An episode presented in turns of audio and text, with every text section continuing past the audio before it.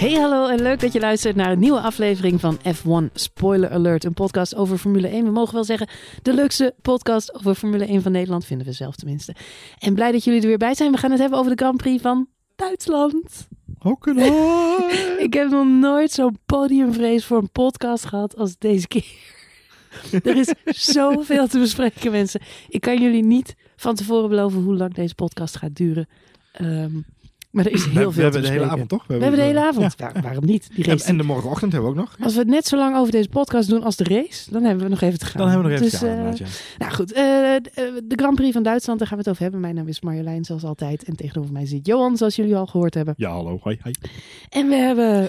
Ik heb, voor mij heb ik vier iPads, twee notitieblokken, zes videorecorders, twee DVD-spelers en een glaasje water om een beetje af te koelen. Ik, eh, ik heb gisteravond de race nog een keer teruggekeken, integraal. Van, van start tot finish. En je hebt hem ook gekeken op Ziggo, hè? Dat is wel belangrijk om te weten, want we hebben hem eh, Ik heb, we hebben hem eerst eh, Op op de? Duitser gekeken, ja. Eh, en daarna Werbung, ja? Met Werbung, ja. Wat grappig is, want op het moment dat de Werbung begint, zitten bij ons in de huiskamer drie mensen tegelijkertijd op hun telefoon de Ziggo Sport te kijken. Ehm, maar eh, nee, ja, eh, twee keer teruggekeken. En eh, nadat ik de race voor de tweede keer gezien had, had ik het gevoel dat ik hem nog een keer moest kijken. Om hem nog, één, omdat ik het wilde. En twee, om, omdat ik het gevoel had dat ik nog steeds zoveel had gemist. Er gebeurde Zo'n race wat. was het, hè? Er gebeurde race. nogal wat, hè? Als je deze. Het is een beetje alsof we, alsof we acht races lang helemaal niks hebben gezien, zeg maar. Of zeven, waren het er zeven? Ja. Eh, helemaal niks. En al die spanning uit die races hebben ze opgespaard. En die hebben ze in de Grand Prix van Duitsland gegooid. Nou, ik vind het wel opvallend om, om te zien. Mhm. Paul Ricard was echt het alle, alle, allerdiepste punt wat we de afgelopen nou, punt van de drie jaar hebben bereikt. Dus wij, Op we, Sochi nemen, we nemen spoiler nu 2017 bijna jaar. drie jaar op. Dus, Ja. dus, dus hè, dat is wel het diepste punt wat we hebben gehad. Qua, Was het erger saai? dan Sochi? Ja, dit was erger dan Sochi. En, Oh ik, en ik weet niet of Dimitri, Dim, als je luistert, volgens mij, jij was toen mijn co-host, volgens mij waren het altijd over eens dat dat zeg maar de meest bloed uit je oogbal trekkende race ooit was. Ehm, ik, denk dat, ik denk dat Paul Ricard nog erger was. Ehm, ik vind het wel heel frappant om dan het verschil zo groot te zien in de afgelopen drie races. Ja, heerlijk. toch? Oostenrijk, Silverstone, nu inderdaad Hockenheim. Het is alsof inderdaad alles er in één keer uitkomt van de afgelopen, voor mijn gevoel, twee jaar, drie jaar misschien wel. Het is echt. Nou goed. We gaan het erover hebben. De Grand Prix van Duitsland. Eh, voor de mensen die niet gekeken hebben. Kijk hem eerst even terug. Ja, We zien jullie over twee uur. Ik, weet- ik weet niet wat je gedaan hebt op zondag. Maar het kan nooit, ever beter zijn geweest dan het kijken van de Grand Prix van Duitsland. Vertel tegen je vrienden die nog geen Formule 1 kijken. En die altijd maar een beetje gezever vinden. Jij met die Max Verstappen hebben ze helemaal niks mee. Neem die Ziggo-aflevering op. Zet ze voor de tv en laat het ze een keer terugkijken. En laat ze dan nog een keer oordelen wat ze van Formule 1 Ik vinden. voor- ik kan na deze race niet voorstellen dat er nog steeds mensen zijn die niet van Formule 1 houden. Ik stel voor, ik weet niet of eh, eh, Olaf en, eh, en Rob Vergamer en Rob Campus meeluisteren. Maar ik stel voor dat we, dat we de, de show, de, de, de race van afgelopen zondag op DVD laten drukken. oh, dat Als moet. dat nog, als dat nog Dat kan. moet. Op DVD drukken, zeg je het zo? Nee, branden hè, was dat voor. Ja. Dat we de- op DVD branden. En dat we hem via de Ziggo, eh, dat we hem alle Ziggo abonnees gaan aanbieden. Als, en, en niet alleen Ziggo maar alle mensen in Nederland. Als zijnde, dit is de Kickstarter Formule 1. Oh, dat zouden ze moeten doen. Formule Ja. 1 voor dummies. Dan heb je Ja. het gewoon in één keer winnen. Net als een beetje die, eh, die CD-rommetjes die je in de jaren 90 kreeg. Ja, precies. Om te beginnen met internet. Online. Ja. Heerlijk. Hier is, hier is jouw gratis cd'tje van het net. En zonnet. Ja, Oh, precies. Zonnet. Zonnet. Heerlijk. Zou, zou ik je dan een, een leuke, leuke side-anekdote vertellen, Marjolein? Heeft het iets te maken met de Grand Prix van Nee, Duitsland, maar Johan? we een hele volle Ja, show maar heel snel, heel snel leuk, leuk om even te vertellen. Ik, zou vertellen, mijn allereerste e-mail die ik ooit heb verzonden, Ja. heb ik de complete e-mail ooit verzonden in het subjectveld. Oh my god. Ja. Omdat ik niet wist, nou goed. Ik heb tijdens mijn, een van mijn eerste stagedagen of zo...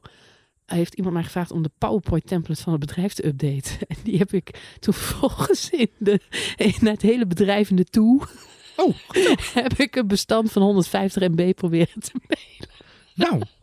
ik zie voor jou een mooie carrière weg als Ja. PR-medewerker. Ja, ja. Nou goed.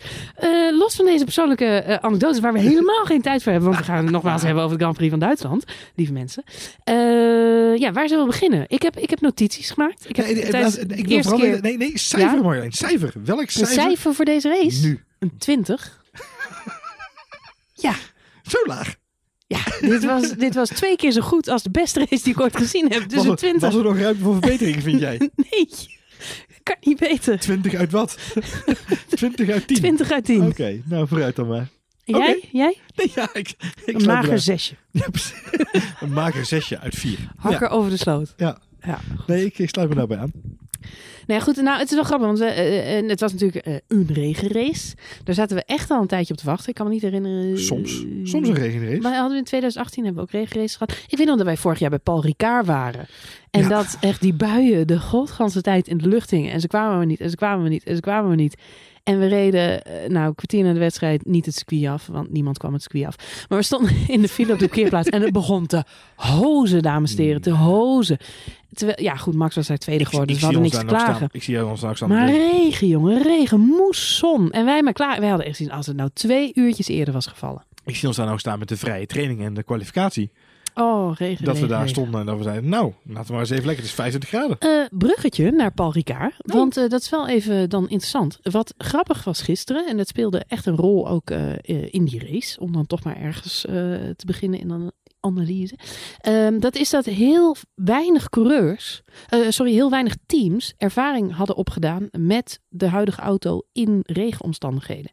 Klopt. Sterker nog, er waren maar een paar coureurs die eh, ja, in die setup getest hebben. En dat was in de vrije training op Paul Ricard eerder dit jaar. Ja, klopt inderdaad, ja. En dat was onder andere Max Verstappen. Kijk, nou heeft hij dan toch niet zo voordeel bij gehad, Ja. gezien die start. Nou ja, jij begint er net over. Want wij, vorig jaar Paul Ricard was hetzelfde verhaal. Eh, vrije training, regen. Wat je dan ziet is dat heel veel coureurs gewoon binnen blijven. Dat is jammer voor de fans, want je zit daar op de tribune. Er gebeurt geen, geen, geen reet. Eh, want iedereen blijft binnen staan. Maar dit jaar zijn er dus toch een coureurs eh, in de regen wat oefenrondjes gaan rijden. En daar hadden ze gisteren echt profijt van. Ehm, ik weet niet of Albon daarbij zat. Want voor Albon was het namelijk de de allereerste de allereerste keer dat hij in een Formule 1 auto in natte omstandigheden reed. Had hij nog nooit van zijn leven gedaan. En hij reed meteen een dijk van een race. En dan nog steeds beter dan Gasly. Ja. Wat? Of, hè? of, Oh, of Hulkenberg. Of Leclerc. Hulk, Hulkenberg. Oh, man, man, man, man, man. Hey, laten we, laten we eh, ik weet niet waar je, of ik jouw analyse nu onderbreek, maar Mhm. ik ben heel benieuwd. We zagen afgelopen zondag voor het eerst een stilstaande start op full wets. Dat was voor het eerst dat deze optie eh, beschikbaar was. Ehm, dat, dat is inderdaad, eh, we zagen natuurlijk de start achter de safety car. En ik zag van tevoren een hele hoop mensen daarover op Twitter al van, oh, ik hoop niet dat ze achter de safety car starten, want dat maakt het zo saai. Nu zagen we dus voor het eerst de start stilstaand op full wets. Mhm. Ik had daar wat gemengde gevoelens bij. Hoe, vond jij dat? Eh, nou, ik vind het cool. Eh, ik, ik, toen, toen er in beeld kwam standing start, toen dacht ik yes. Want eh, ik heb het ook nog getwitterd. Het eerste waar ik aan moest denken was Spa 98. Ja, ik moet vaak denken aan Spa 98. Ik Waarschijnlijk vaak denken over Spa. Ja. 98. Vele mensen. Nou, ik heb voor deze uitzending, ik heb nog even zitten googelen naar andere goede eh regenraces. En eh daar zijn er natuurlijk al veel meer van geweest. De meest recent kunnen we ons nog herinneren, Brazilië 2016. Ja. Dijk van een race van Max Verstappen. Max buitenom bij Rosberg. Ah, dat was briljant. En Rosberg zelf, die refereerde er nog aan eh, deze, dit weekend op de Duitse televisie. Hij zegt, ja, van Max weten we het. Die heeft mij ooit eh buitenkantje ingehaald in het nat. Dus eh, ja, die gast die kent geen angst in de regen. Daar moet je bang voor zijn. Ehm, ja, nee, die, dus die schoten binnen. Ja, er zijn er nog wel wat. Brazilië staat vaak in die, in die ranking, zeg maar. Als mensen het over regenraces hebben, dan heb je Brazilië 2016.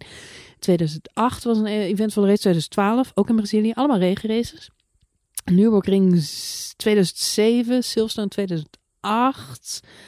eh, ja, en, en 98. Maar goed, dat is degene die mij het meest bijbleef. Maar dat heeft vooral te maken met die enorme crash aan de start van de race. Van de race, ja. En vooral het feit dat op het moment dat je een standing start hebt, ehm, het moment dat die lampen uitgaan, de auto's rijden weg, ontstaat er zoveel spray dat je helemaal niks meer ziet als kijker.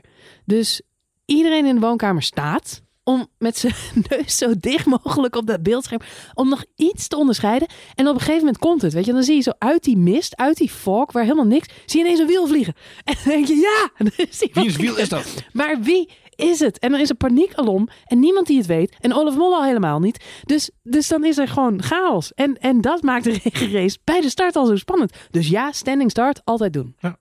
Het was voor, de, voor ons als fans niet zo'n, eh, als Nederlandse fans, laat ik zo maar zeggen, niet zo'n hele fijne start, zullen we maar even zeggen. Nee, ja, goed. Dat, ik, zag, ik eh, zag beide Red Bulls overigens, eh ze hadden er alle Ja. last van, hè? ontzettend. een, ze, ze bleven een, allebei. Ik heb laat die beelden van achteraf nog een paar keer terug te kijken. Dus ze blijven allebei totaal stilstaan. Max zakt bijna terug naar vier. En Gasly naar 8. Ja, het is, een, het is een mapping issue op de motor, heb ik me nog laten vertellen in de media. Dramatisch. Echt heel slecht. Ik kreeg zelf... Eigenlijk, ik had, ik, voor mijn gevoel gebeurde de start heel snel. Had een Hij beetje... was razendsnel.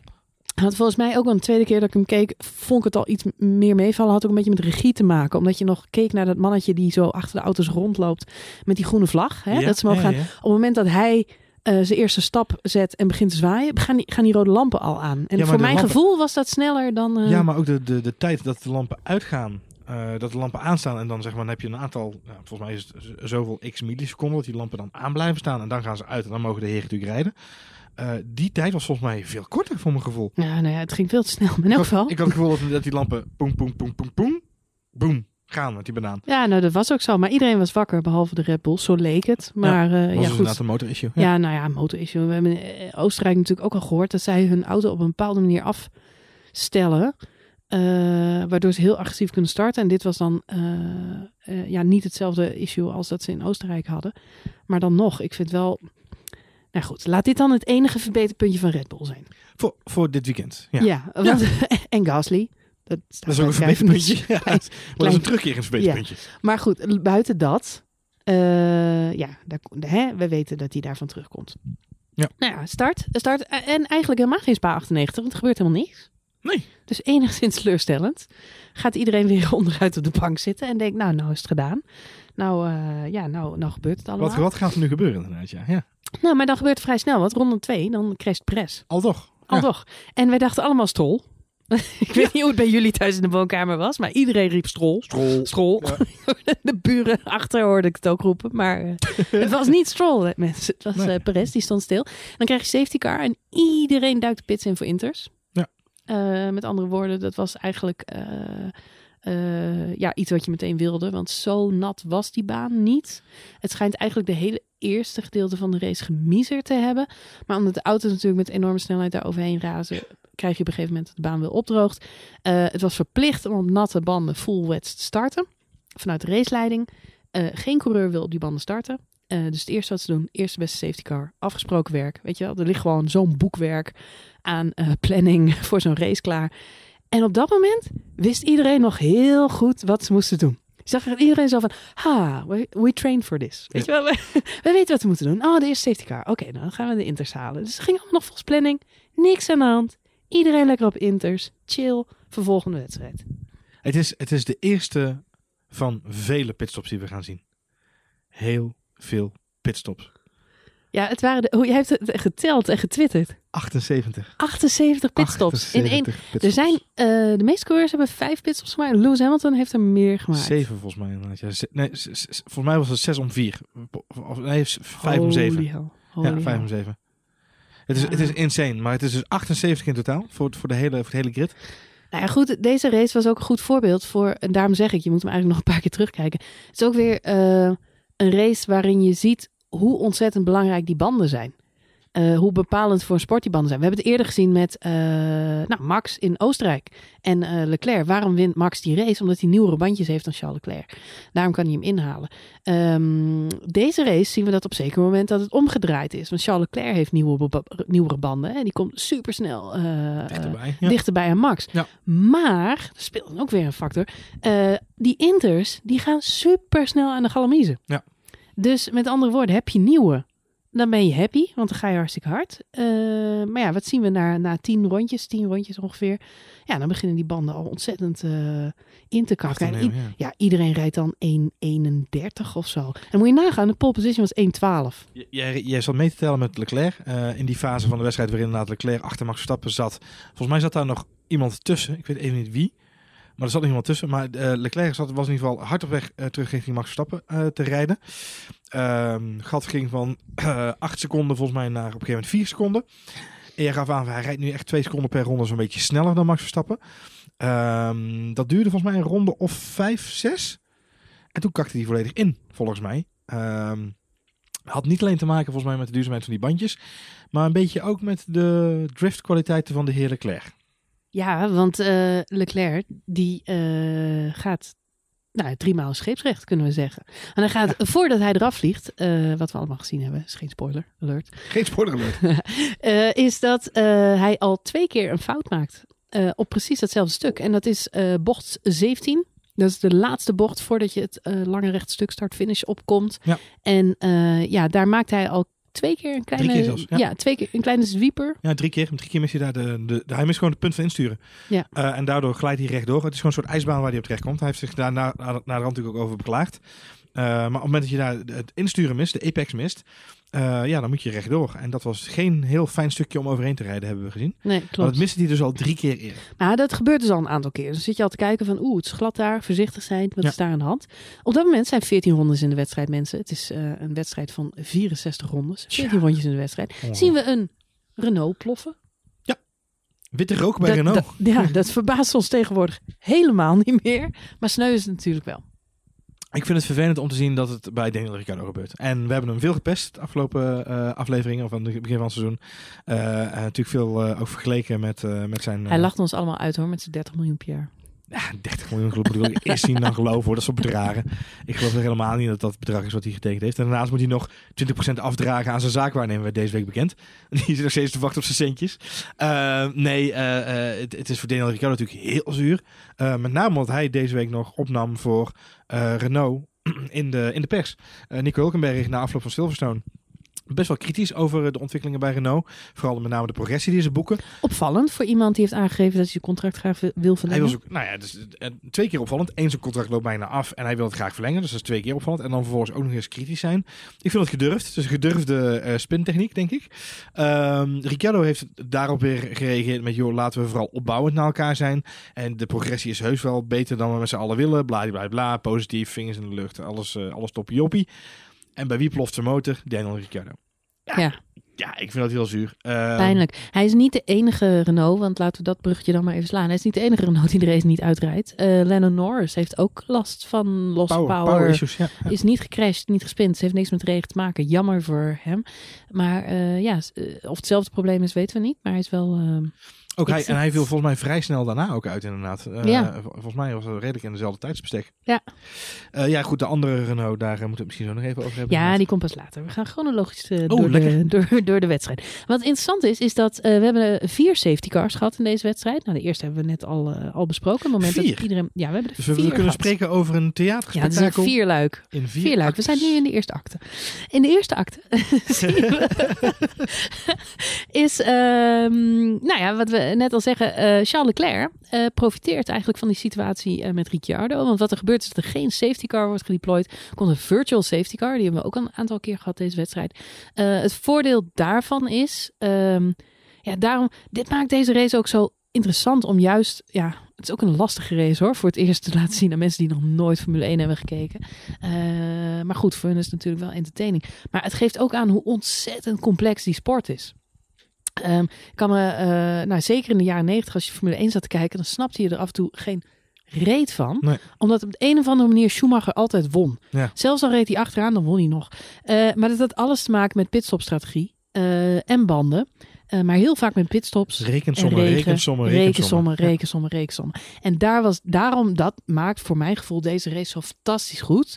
Ehm, het is een combinatie van enerzijds het lef van coureurs. Eh, crashes zijn natuurlijk hoog vermaak. Dat is leuk, hoort erbij.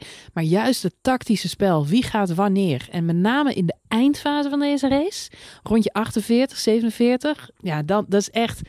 Nou ja, je kunt deze race, je kunt er een soort opera muziek onderzetten. En dan is ronde 48 zeg maar de climax van, van, de, van de race. Waarin, nou ja, je hebt het niet meer. Het is zo, je kunt, nou ja, Formule 1 de musical. Zo, zo zou je de Grand Prix Kunnen we dit uh, pitchen aan Liberty binnenkort? Ja. kunnen noemen. Maar goed, hier zien we er eigenlijk het eerste voorbeeldje van. Virtual safety car. Uh, dat betekent uh, dat je eigenlijk de kans hebt om uh, een pitstop te maken die je maar de helft van de tijd zou kosten als, als, als, als er geen virtual safety car zou zijn. Het scheelt je gewoon tijd. Er zijn eigenlijk maar twee mensen die daarvan profiteren. Dat zijn Leclerc en de andere is Nico Hulkenberg. Ja. En die gaan allebei naar binnen voor nieuwe inters. En dan zie je dat verschil in de banden waar ik het net uh, over had. Uh, de rest rijdt dan allemaal rond op bandjes die inmiddels uh, 13 rondjes oud zijn. En Charles Leclerc heeft nieuwe en die is gewoon 2, 3 seconden per ronde sneller. Dus die komt ontzettend snel dichterbij aan, aan Max Verstappen. Ongelooflijk. Overigens zie je dan ook uh, het gebrekkige van data. Want op een gegeven moment laat de, um, ja, de regie die laat dan zo'n mooi blokje in beeld zien. Van in dit tempo gaat Charles Leclerc uh, Max Verstappen inhalen binnen nog zes rondjes of zo. Geen Ja. idee. Maar het staat dan onder in beeld waarvan je ja, als kijker dan ook wel snapt, eh, dat gaat never nooit niet gebeuren. Want eh, zo lang houden die banden van, eh, van eh, Leclerc dit tempo helemaal niet vol. Die, die eh, pitstop van Leclerc is niet helemaal zonder controverse, kunnen we wel stellen. Er gaat al iets mis met een wheelgun. Nou, daar gaat het met Wilgen, maar daarnaast gooien ze hem ook unsafe de baan op. Ook dat, ja. Eh ten opzichte van Grosjean. Ja. Nou, die is wel wel gewend om wat te wheelbangen met een, eh, met een auto tegenwoordig. Maar ehm, eh, Komen we zo nog komen op. we zo ook nog even op. Jee, wat is er niet gebeurd? Wat is er niet alles, gebeurd deze Alles race? uit de Formule 1 gebeurt ineens. De twee hazen clashen met elkaar. Again. Lewis Ehm, Hamilton rijdt laatste. Kubica pakt een punt. Ja, alles gebeurt- mensen, dat- alles. Dat gebeurt na de race, maar goed. Ehm ze geven een unsafe release op Ferrari. Puntje waarbij eh, eh, die under, under, under investigation komt. En ik denk dan op dat moment, oh nee, de stewards gaan toch weer een rol spelen bij eh, een beslissing die potentieel voor het podium belangrijk kan zijn. Want Leclerc rijdt op dat moment gewoon eigenlijk mee voor het podium. Ferrari is het hele weekend al redelijk sterk. Ehm, maar dan komt de verrassende boodschap boven in beeld. Dat er een team fine is, op- is eh, eh, eh, opgelegd aan Ferrari. Met andere woorden, het team krijgt een geldboete voor de unsafe release. Wat ik heel opmerkelijk vind, want ik kan me een situatie met Max Verstappen en Bottas herinneren eerder dit seizoen. Waar Max gewoon weer vijf seconden wordt aangenaaid. Nou is de discussie natuurlijk als volgt. En de luisteraars voeren hem met ons mee, want die kennen hem waarschijnlijk al. Die, die weten het al op een, op een achterkant van een biergeltje uit te tekenen. Is het de verantwoordelijkheid van het team dat de coureur Ja, unsafe released wordt? Maar heeft de coureur in de race baat bij? Ja. Hij heeft er baat bij, hij pakt een plek. Dus het is niet alleen de unsafe release, het is niet alleen een schuld van het team, maar de coureur heeft er ook baat bij. Dus het is heel raar dat de, hè, je kunt ze zelf als argument kunnen opvoeren, want dat is natuurlijk wat er gebeurt. Ze zeggen, oké, de coureur kan hier niks aan doen, we beboeten het team. Ehm, maar feitelijk heeft de coureur er wel degelijk baat bij. En zou die eigenlijk ook een time penalty moeten krijgen, zoals Max Verstappen die kreeg bij Bottas. Ja, nee, dat zou je eh, ja, kunnen zeggen. Maar eh, ik denk dat dit een eh, bijstelling van de regels is. We hebben natuurlijk heel veel kritiek gehad op de Formule 1. Max Verstappen is toen betraft, bestraft voor die unsafe release. Eh, nou, vervolgens lag Formule 1 bijna helemaal op schat. maar de mensen die riepen Formule 1 moet maar gewoon stoppen. Want het is een jurysport geworden, er is geen bal meer aan. Dus denk jij niet dat het zo is dat stewards of de meeting bij elkaar hebben gezeten en hebben gezegd... oké, voor unsafe releases vanaf nu gaan we niet meer de rijder, maar het team benadelen? Ik denk, ik denk dat er voor een aantal dingen, eh, het geldt niet alleen voor dit vooral, maar ik, ik vind het vooral een voorbeeld van, eh, van, van een aantal dingetjes waarbij ik zeg, ehm, eh, zowel bij deze toepassing van de regels als bij andere toepassingen van de regels hebben ze besloten om er een andere nuance aan te brengen, om de sport spannender te maken. Dus ik denk dat dat absoluut hetgeen is wat er gebeurt. Ja. ja. Nou goed, we gaan het zien, want de volgende race dan moet dat... ja, dan moeten ze wel consequent zijn in elk geval, De volgende toch? race, je verwacht weer een unsafe release in de volgende race. Ja. Altijd. Ja, precies. Ja, Je weet het niet. na, na deze Grand Prix, alles kan. Exact. Alles kan. Ehm, nou ja, goed. eh, de- iedereen rijdt zijn rondjes. Eh, ondertussen is Max lekker bezig met Valtteri Bottas. Ja. Die is eh, behoorlijk aan het pushen voor P2. Ehm, ja, hij, hij slipt eh, behoorlijk weg op een gegeven moment. Hij zit er dan bijna Ja, hij zit er naast. bijna Ja, naast. hij, zit er bij... Hij wil hem ja, pakken. ik heb het nog niet over die 360. Ik heb het nog Nee, over die nee. keer. Want Nee. die komt nog. Dit is bij die haarspel, toch? Ja, dit is bij die ja, Zit hij er bijna naast. De, ja, dan rent wil hem dan aan de binnenkant snijden Ja, en dan hop, is hij die auto even helemaal kwijt. En dan zit hij er weer eh, twee seconden achter. Het verhaal is we wel, dit is wel typisch nieuwe Max. Eh, Ja. In de zin van, ik moest heel even denken aan die manoeuvre op Vettel in China vorig jaar. Eh, daar duwde hij hem door. Eh, hier remt hij zelfs in de regen op tijd af. Heeft hij meer dan genoeg ruimte. Kan hij die bocht gewoon maken. En eh, we hebben er veel over gezegd van, nou, weet je, hij is volwassen geworden. Maar dat is hier ook wel te merken. Hij pakt zijn verlies. Dus hij verliest geloof ik gelijk een seconde in die actie. Mhm, mhm. Maar hij zit dan gelijk de volgende ronde alweer binnen een seconde van Bottas. Ik vind het heel knap. Ja, nee, dat doet hij heel goed. Wat ik heel opvallend vond aan dit stuk in de race is... ehm, we hebben het hier al vaker over, over gehad, maar het verschil in boordradio. Wat de twee jong, de jonge coureurs, Max Verstappen en, en Charles Leclerc, op dat moment krijgen. Eh, Max Verstappen die krijgt over de boordradio op dat moment te horen: ehm, eh, doe het rustig aan, Ja. Be patient. be patient. Ja.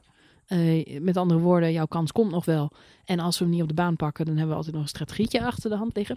Charles Leclerc krijgt te horen op zijn nieuwe Inters: you're, you're the quickest on track. push, push.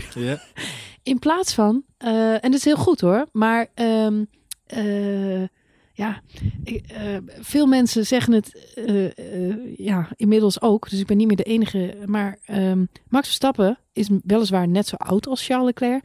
Maar je ziet gewoon het verschil. Charles, Max Verstappen heeft meer races onder zijn riem inmiddels. Ja. En in, op dit punt in de wereld, oh, of in de race, in de wereld, zie ik weer ehm, Charles Leclerc die een blinde vlek voor zijn ogen krijgt. En als een gek alleen nog maar naar Max Verstappen aan het toerijden is Mhm.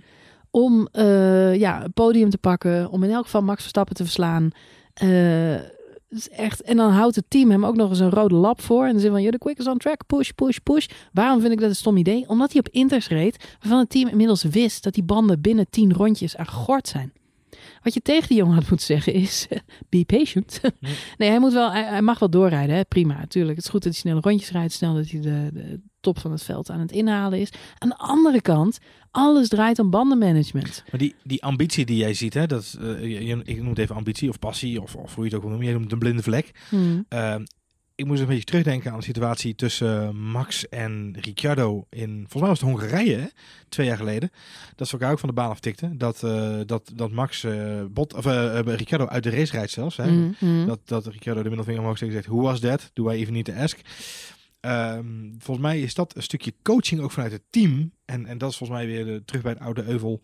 Coaching, begeleiding vanuit een team. Eh, eh, is Ferrari daar eh, heel erg goed in bij jonge coureurs? Ik denk het niet. Maar ik denk dat eh, Leclerc er ook in geholpen moet worden. En dat Max ook in de eerste drie seizoenen dat hij eh, al eh, bij Red Bull heeft gereden, of twee seizoenen nu, dat hij, dat hij nou, drie seizoenen al zelfs, dat hij heel veel coachingstips heeft gekregen uiteindelijk. En dat ze bij Red Bull ook hebben ingezien van we moeten Max op een andere manier gaan benaderen. En, en daardoor brengen we hem naar een hoger punt. En ik denk dat dat punt bij Leclerc nog niet benaderd is. Dat ze nog steeds bij Leclerc aan het ontdekken zijn. Wat voor jongen is dat eigenlijk? Wat voor vlees hebben we in de kuip? Nou ja, en jij gaf ook aan, jij, jij las iets op eh, Reddit, stuurde je me gisteravond door. En daar stond, eh, Van Vettel bedoel je? ja, ja. iemand, wat, wat ik dus ook wilde echt ik inderdaad heen. nou heel graag nog eens eh, zou terug willen kijken. Want deze race heb ik, nou, ik heb op Duitse tv gekeken, Ziggo Sport gekeken. Maar je kunt dus ook met de Formule 1 app, kun je deze race vanuit de camera, de onboard van Ja. alle verschillende coureurs mee beleven. Ja, en de onboard En- radio. Ja. Ja, en er is iemand die heeft dat gedaan gedurende de race. eh, keek hij de race en op zijn laptop heeft hij gekeken naar Vettel. Alleen maar naar Vettel. En wat opvalt, is Sebastian Vettel is constant in communicatie met zijn team. Nog veel belangrijker is, Sebastian Vettel calls the shots. Dus met andere woorden, hij roept naar zijn team wat er moet gebeuren. En eh, een van de meest typische voorbeelden is, ik weet niet precies de ronde eh, waarin dat gebeurt. Maar er is een moment waarop Vettel op een gegeven moment naar buiten gaat op, eh, op, op banden die niet helemaal lekker op de auto liggen. Ehm, hij krijgt dan, hij geeft dan door aan zijn team van, joh, ik moet nu zo gaan pitten. Want deze banden zijn, zijn wel een beetje klaar. Ehm, eh, is, er een, is er een ruimte voor mij om te pitten? Ja, die kunnen we niet vinden. Oké, screw it, box, box, box. Dus hij roept, we gaan nu boksen. We gaan nu naar binnen. Dit zijn de banden die ik wil hebben. Ik kom zo weer naar binnen. En hoe gaat het met de rondetijden? En Sebastian Vettel is zijn eigen strateeg. En dat is een groot verschil met, met, met Leclerc. En, en misschien is dat ook wel het verschil van afgelopen weekend. Nou ja, wat het voor mij heel erg aangeeft en ook wel heel erg zorgen baart. ehm, Formule 1 is een teamsport. En met andere woorden, Max Verstappen is zo goed omdat hij bij een tactisch heel sterk team rijdt. Lewis Hamilton is zo goed omdat hij, normaal, omdat hij eh, bij Mercedes rijdt. En tactisch zijn het hele sterke teams. En ik krijg bij Ferrari maar niet dat gevoel dat ze enig idee hebben wat ze daar aan het doen zijn. Wat jij ook, wat ik las in de comments van die jongen op Reddit, is dat ehm, hij zei dat hem was opgevallen dat eh, Vettel continu aandringt op het wisselen van de banden. Ik ben nu klaar voor softs. Ik ben nu klaar voor soft. Nu is het moment voor soft. En het team is continu terughoudend. Nee, no- nog niet, nog niet, nog niet. Eh, dat, ja, het is tekenend. En we, hebben, we moeten straks, nou ja, goed, de climax van deze race. Dat is eigenlijk het moment waarop eh, teams winnen en verliezen. Want eigenlijk, we hebben het nu over een race. En dat, dat is het coole. Want tot en met ronde 48 doet eigenlijk ieder, iedereen doet mee voor het podium. Ja. Danny Kvyat, die heeft zo'n beetje de hele race op plek 14 gereden. Ongelooflijk hè? Die staat op het podium. Eh Lance Stroll, die, die, hè, die achterin. Met de Williamsen. Als de Williamsen een ronde eerder naar binnen waren gegaan, net als Lance Stroll, had Kubica op het podium kunnen staan. nou ja, Kubica op het podium, dat lijkt me nogal een beetje sterk overdreven. Alhoewel, nou ja. In de Grand Prix van Hockenheim 2019 was Niets alles was mogelijk. mogelijk. Alles was mogelijk. Goed, nou, we zijn... zijn schiet we? Zijn we ergens? we schieten op. We zijn bij ronde 21. Kijk eens. Iets daarvoor is eh Sainz gespind op hetzelfde stuk als eh, Charles Leclerc. Ja. Eh, dus dat blijkt toch een lastig bochtje te zijn. Echter, Ch- ja, Sainz die weet toch zijn auto ook weer de baan op te krijgen eigenlijk. Leclerc schiet daar trouwens ook niet helemaal af hoor. Die maakt elke keer een slippertje. Sainz die schiet er wel even af. Dus eigenlijk de eerste die je daar een beetje bijna op het grind zien rollen. Maar hij weet hem heel goed in zijn achteruit te zetten en weer terug te komen achter zijn teamgenoot Lennon Norris. Eh, Vettel begint op dat moment dus over de boordradio, dat horen we allemaal, te klagen over zijn banden, die echt eh, helemaal gegord zijn. Eh, dit zijn nog steeds diezelfde inters die ze in rondje 2 eronder hebben gelegd. Ehm, en het begint weer wat harder te regenen, Ja. melden op dat moment Mercedes en Red Bull. Dan verwacht je nou iedereen naar binnen voor nieuwe inters. Je, het valt je ook op als tv-kijker, het duurt dan wel heel erg lang. Die rondetijden die kakken in als een gek. Zat je eerst nog, hè, Charles Leclerc op die nieuwe bandjes die zo snel was, 1,27ers. Nou, op dit moment zit iedereen in de 1,33, 1,34. Het gaat nergens heen. Als je denkt, ze moeten nieuwe banden. Nou, dan komt het bericht, het gaat harder regenen. En wat gebeurt er op dat moment? Wie gaat er de pits in? Kevin Magnussen. En wat krijgt hij voor bandjes, Marjolein? Kevin Magnussen krijgt slicks. En dit is het moment dat Slicks, hè? Slicks. dat iedereen opstaat en denkt ja, ja, ja. En niet alleen wij thuis op de bank, maar ook daar in de pit crew. Het is gewoon, weet je, misschien lag er ergens een pot met geld. Gewoon die, ze, die Ja. op een gegeven moment heeft is een poeltje gemaakt. Ja, er is gewoon een poeltje gemaakt. Zo van, wie gaat eerst en wie gaat... eh, eh, Magnussen, die is gek genoeg. Nou, breng het maar naar Magnussen. Magnussen, joh, ik doe het wel hoor. Want waar heb je zo'n man voor nodig om te laten zien of het gaat? Ja. En wat zijn zijn rondetijden? Ah, Koenter, Koenter heeft gezegd over de, de, de teamradio met alle andere teams. Heeft hij gewoon gezegd, ah jongens, kom maar hierheen. We hebben toch die jongens die rijden toch alleen maar tegen elkaar aan de hele tijd. Ja, we hebben het vorige podcast gezegd, hè. Bij Haas draait op dit moment alles om data. Data, data, data. Want eigenlijk het team gaat voor geen meter. Dus ze hebben echt een eh, ja, fuck it attitude op dit moment. Maakt, maakt ze gewoon niks meer uit waar ze finishen. Het enige wat ze willen is die auto beter krijgen. Dit weekend Grosjean die reed met een oude setup. De setup uit Australië, Australië, waar ze ooit het seizoen mee begonnen zijn. En Kevin Magnussen die reed met een totaal nieuwe setup. Enige missie, finish alsjeblieft die race. Een stukje AB testen. Ja. Eh, nou ja, Kevin Magnussen die kreeg dus eh, droge bandjes. En dan zie je meteen eh, ja, onder in beeld wat zijn sectortijden zijn. Om heel eerlijk te zijn, hij was niet direct heel veel sneller. Er werd wel een sectortijd vermeld waarin hij een paar tienden sneller was. Dus dat was hartstikke Hij goed. was, hij was bijna een seconde sneller in sector 3. Maar ik dacht nog steeds, hij gaat voor de Sven Kramer Award. Want uiteindelijk schaats je over die baan heen. En op een stuk waar het niet droog is. Of, of met die, met die slicks, je kunt niet iemand inhalen. Je kunt niet even buiten de droge zone. Je moet, je moet op de ideale lijn blijven rijden. Ja, klopt. Het is, het is super tricky op dat moment. Eh, en hij gaat, de- zijn rondetijden zijn nog niet echt dat niet je zegt van... Nee, Hij heeft nieuwe banden, maar blijkbaar kan het wel, want hij blijft wel op de baan. Dat is in elk geval voor, voor, voor Ferrari genoeg vertrouwen. Of misschien was het dus het overtuigingsvermogen van Sebastian Vettel om hem naar binnen te halen en ook slicks te geven. Dus Vettel is eigenlijk de eerste van de Een topcoureurs. ronde later, hè? Ronde Een 24 ronde pas. later, ja.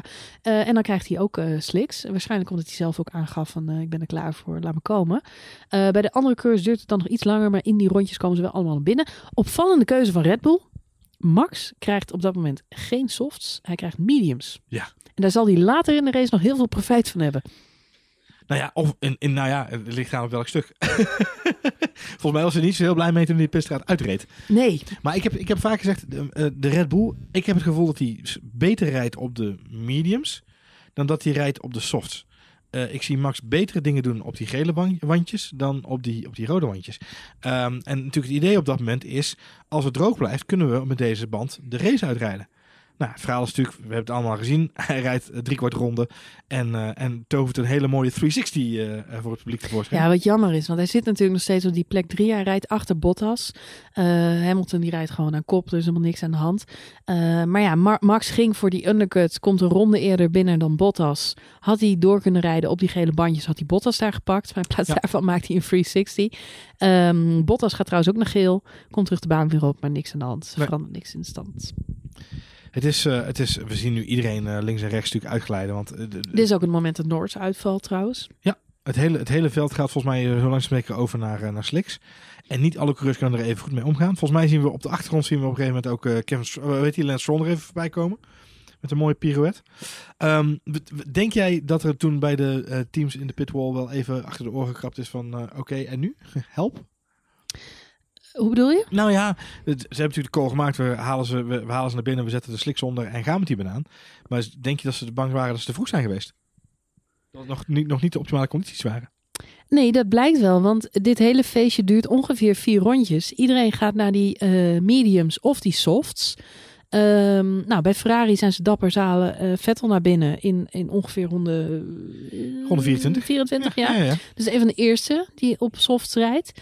Ehm, en ronde 28 komen eigenlijk alle eh, nummer 2's van het team binnen. Dus Leclerc die krijgt dan ook softs aangemeten. Hamilton die rijdt gewoon door. Dat ook opvallend is. Die krijgt geen Op nieuwe banden. Ja, ja, Ja. ja.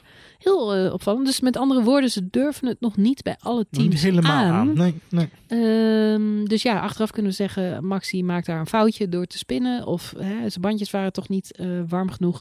Eh, maar ja, goed. Dat het niet zo. Dat een hele lastige keuze was. Welke banden je op dat punt in de wedstrijd moest kiezen. Dat blijkt wel één rondje nadat Charles Leclerc zijn nieuwe banden heeft. Want op dat moment gejuich, gejuich op de Three, oranje three tribunes. times the charm, ja. Ja, der, drie maal scheepsrecht. Daar Ja. staat hij. Met het Mercedes-bord over zijn Ferrari over zijn. Ferrari gekegeld inderdaad. Ja, het is heel schrijnend, want je ziet hem daar eh, staan en hij, hij graaft zichzelf inderdaad wat dieper in in dat grind. En eh, tegen het eind van de race eh, hebben we natuurlijk flashback, want zie je Nico Hulkenberg precies hetzelfde doen op hetzelfde punt. Ja. Ehm, ja, wat gebeurt daar? Hij, hij, Nou, er zijn twee, twee dingen die me opvallen. Eén is, hij gaat veel sneller op het gas die bocht weer in. Terwijl hij al weet, hij is daar al twee, drie keer eerder de fout in gegaan. Hij gaat daar veel te snel met veel te veel gas die bocht in. Eh, dat zie je ook gewoon. Dus je ziet de achterkant wegglijden. En het andere wat me opviel is, hij raakt het grind. En waar we nog in, op Silverstone zeiden... God heeft Max Verstappen goed opgelet bij de, de sleepcursus eh, op Zandvoort waarschijnlijk. Niet te veel gas geven als je met je neus in de grindbak staat. Geeft Charles Leclerc een dot gas om het grindbak uit, de grindbak uit te willen komen. En daardoor graaft hij zichzelf helemaal vast. dit is gewoon onervarenheid, toch? Ik denk ook frustratie. En Misschien niet eens onervarenheid, maar misschien meer frustratie dan onervarenheid. Ja, dit, Misschien- dit lijkt me gewoon ook echt. ehm, kijk, je hebt een Ferrari onder je reet. Dat is gewoon een supersnelle auto natuurlijk. Ehm, hij was aan, aan het pushen als een gek op die Inters. Hij rijdt, hij rijdt nog geen rondje. Nog geen rondje. Op die zachte bandje, bandjes. En hij gaat te hard op het gas. Totaal Op dezelfde plek. Ja, hij heeft totaal geen warmte. Los daarvan, die baan is glad. Hij maakt al twee keer een slipper op datzelfde stuk in de wedstrijd. Dan zorg je dat je de, dat je de eerste beste ronde met nieuwe banden, met slicks, dat je toch het zekere voor het onzekere neemt, Johan. Weet je, Ja. had hij er twee rondjes op gereden, had ik hem nog het voordeel van de twijfel gegeven. Maar dit is echt een onervaren beginnersfout. Het is, een- het is de, de bonus pitronde voor iedereen volgens mij. Want eh, volgens mij eh, gaat eh, Lewis Hamilton niet heel snel... Naar, of nee, voor, voor- eerst komt er een safety car. Voor, voor deze situatie natuurlijk. Ja, op dat Ja. moment eh, wordt safety car ingezet. Dat Ja, betekent eigenlijk dat iedereen direct weer binnen gaat, ja. die kan de pits in, in duikt. Je moet niet vergeten dat Charles Leclerc crasht. Dat betekent dat de, de top drie voor hem eh, zijn de, de Mercedes en Max. Die zijn net voorbij de pitstraat, dus die kunnen niet meer naar binnen. Het achterveld die duikt al wel lekker naar binnen. Ehm, dus die rijden nog een volle ronde. Eh, Bottas is dan de eerste van zijn team die eh, volgens mij naar binnen wordt gehaald. nee, nee, nee, is de grap. De, de, ze komen er binnen voor de Inters. Ehm, Lewis Hamilton gaat op dat moment de boarding in op dezelfde plek als Leclerc. En maakt dan de, de scherpe bocht langs de verkeerde kant van de pilaar de pitstraat in. Achter hem zien we Max Verstappen binnenkomen. En omdat Lewis Hamilton als eerste binnenkomt, zijn ze bij eh, Mercedes in complete paniek. Want Bottas komt daar achteraan. Het is een, het is een ongeplande dubbele stop voor Mercedes. Eh, maar vooral, ja, vooral die pitstop van Hamilton, die daar binnenkomt rijden met zijn neus aan gort en, en aan de verkeerde kant van de pilaar. En niet wetende welke banden ze erop moeten hebben, is natuurlijk complete chaos. Ja, die situatie met Leclerc is natuurlijk bizar. Sowieso, het gebeurt inderdaad precies dezelfde plek als waar Charles Leclerc eh de afgaat. Maar dan, ja, één ronde later, Charles Leclerc staat daar nog. Eh, sterker nog, als je de beelden terugkijkt. eh, en ik had eh, bij de tweede keer dat ik de race keek oordopjes in. Zo hoor je het geluid van de tribunes heel erg goed. Ehm, het grappige is, dan zit je met de beeldregie zit je nog naar een momentopname te kijken. Maar je hoort gejuich. Waarop je denkt, er gebeurt iets. Datzelfde hadden we in Oostenrijk natuurlijk ook. Er zitten heel veel oranje fans. Nederlanders zijn luidruchtig. Dus als er gejuicht wordt, is het meestal in het voordeel van Max Verstappen. Moeten we maar vanuit gaan dat het goed nieuws is. Maar de eerste keer gejuich zien we dus Charles Leclerc in de boarding staan. Tweede keer gejuich. Op dat moment zitten we naar een shot te kijken van eh, Charles Leclerc, die wegloopt bij zijn auto, voorbij een enorme tribune waar inderdaad ook heel veel oranje fans op zitten. Nou, die zitten allemaal een beetje om zich heen te koekelen, niks aan het handje. En op dat moment dat hij voorbij loopt, zie iedereen opstaan. En daarna inderdaad waanzinnig beginnen te juichen. En je ziet Charles Leclerc zo opkijken naar de tribune en heel vriendelijk zwaaien. Thank you, thank you, Thank Dutch you, fans. thank you, thank you. Maar goed, dat is dus niet voor Charles Leclerc die daar langs komt lopen. Nee, dat is voor Lewis Hamilton die rakelings achter Charles Leclerc langs komt zeilen. Het is echt, het is echt rakelings, hè? Ik heb de Ja. beelden vandaag nog even teruggekeken, maar het is echt heel grappig. Nou ja, Charles Leclerc moet blij zijn dat hij niet letterlijk op de neus van een, eh, van een Mercedes terecht kwam. Ja. Want eh, zo, zo krap was het. Lewis, Lewis rijdt daar zijn, zijn eh, neus kapot, Ja. voorvleugel. Ehm, en besluit dan om niet de ronde af te maken, maar eigenlijk gelijk een haakse bocht Ja, maken. hij maakt eigenlijk een soort U-turn, de, de, de, de pitstraat weer in. En, en ja, bij Mercedes zijn ze gewoon niet klaar voor hem. Ondanks het feit dat er op dat moment natuurlijk al wel... Er stond natuurlijk niemand. Nee, er stond niemand. Wat gek is, want er was wel al debate over... eh, Moet ik naar binnen, ja of nee? Ja. Nou ja, eh, wat ik zeg, de andere teams waren onder die safety car wel aan het pitten. Er waren heel veel mensen op oude Inters eh, die op dat moment besloten naar nieuwe Inters te gaan. Ja. Met andere woorden, op het moment dat eh, Lewis Hamilton ongepland binnenkwam, was er, dan zag je totale paniek bij Mercedes. En we hebben het hier in de voorbeschouwing nog over gehad. Ja. Het werd zo'n dag. Bij Netflix hebben ze in hun handen gevreven, Marjolein. Nou ja, dat denk ik niet, want ze moeten deze dag met die mensen eh, op pad zijn geweest. Dus ze moeten het niet hebben laten merken. Nee, precies. Want dan ben ik bang dat Toto Wolf misschien wel het hele contract verscheurd had. En dat er niks mag worden uitgezonden. Alhoewel, zo'n sportman is eh, Toto Wolf dat hij dat niet zou laten Ik weet het. Maar Maar ik heb het voorspeld. Het kon twee kanten op. Het werd, het werd of de, de gladiolen. Maar in dit geval was het echt, nou... Ik weet niet of je die sketch hebt gezien met die, met die Comedy Capers muziek eronder. Ja, heerlijk. Onze Ja. silly season muziek, ja. Ja. Het is, het is, het is maar ik, ik moet wel zeggen, die mannen... In, het is grappig. Het eerste wat heel veel mensen zeiden... Ferrari-achtige praktijken bij Mercedes. Vind ik dan weer niet zo heel erg complimenteus naar Ferrari. Ik vind ze daar niet op orde, maar ik vind het niet zo erg bij Ferrari als dat dit was. Nou, ik heb in het verleden regelmatig dit soort tafereelen bij Ferrari gezien. Dus het deed mij daar ook inderdaad het meest aan denken. Eh, maar goed, het is inderdaad onduits dat, dat de boel zo slecht geregeld was. Ja. Even in de verdediging van Mercedes sprekend.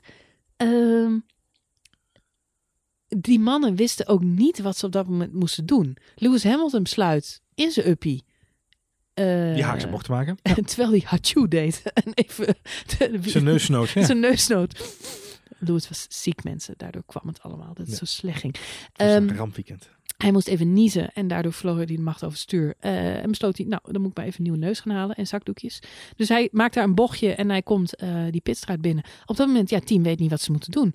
En je, wat je daar ziet is, ehm, ze hebben allemaal oortjes in. Mhm. En ze zitten gewoon te wachten op instructies. Dus als je, als je die beelden goed terugkijkt, dan zie je... Je ziet op een gegeven moment mensen zo naar die neus toe stappen. Zo van, zullen we die neus eraf halen? En vervolgens weer een stapje terug doen van... Nee, ja, we moeten eerst wachten.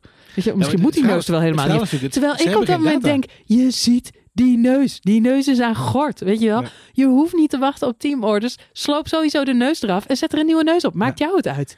Maar op dat moment, je ziet iedereen echt in paniek. Omdat over de radio waarschijnlijk er een discussie is tussen Toto Wolf en de team, eh, de technisch directeur en de datamensen die met de big data ergens in Engeland zitten te harsen. Ze lezen natuurlijk uit wat er stuk is aan die auto. Ja. Ja, dus, dus iedereen is nog, wat moeten we doen? We moeten, gaat het neerregenen? Gaat de, de, de weerman moeten bijkomen? Het is één grote paniek van welke banden moeten erop? Mijn persoonlijke hoogtepunt in deze hele saga was inderdaad dat punt.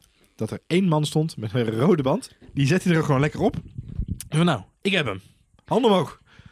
Kom maar op jongens. en vervolgens moest die band er weer af. Want er moest een stuk intermediates op. Ik zeg ook allerlei. En het zag er zo schattig uit, de jaren 50 kleding. En ik heb er Ja. zo van genoten. En ze hadden er zoveel werk in gestopt. En ik heb alle Instagram filmpjes en Twitter berichtjes. Ik heb alles geliked en gegeven. Ik vond echt, ik vond het een te gekke zet van Mercedes. Hoe ze eruit zagen, hoe ze erbij liepen. De auto was prachtig. Het zag er allemaal fantastisch uit. Ik vond het zo sneu voor ze. Ja, ik, Eh, ik- maar het kwam ja. ons wel heel, heel erg mooi uit. En het is zo fijn om te zien dat zelfs het allerbeste team op de grid kijk, dit soort fouten maakt, toch? Eh, Ja, en ehm, eh, ik, ik neem een beetje een voorsprongetje naar, naar het einde van de race. Want we weten allemaal hoe de race is afgelopen, dus daar hoeven we het niet over te hebben.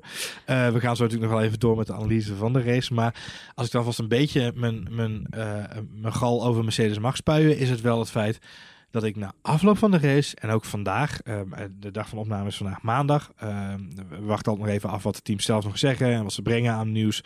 Ehm, ik heb me werkelijk waar het schompers geïrriteerd aan Mercedes op social media. Die maar blijven lullen. En oh jongens, we zijn zo humiliated. En we komen terug. En what doesn't kill us makes us stronger. En zelfs Niki Lauda werd erbij getrokken aan zijn rode pet. En alles werd er tevoorschijn gehaald om maar uit te leggen wat er gebeurd was. En ze gingen ervan leren. En ze kwamen sterker terug. En ze kwamen nog even bij uh, Toro Rosso kwamen ze nog even in de social media post. Kwamen ze nog even een handje geven aan Fiat. En ja, we hebben natuurlijk een rot weekend gehad. Maar gefeliciteerd Danny, goed gedaan. Dat ik dacht, jongens, serieus. Bij Ferrari op de social media afdeling zitten ze nu. Echt jongens, is dat nou nodig? Eén slecht weekend.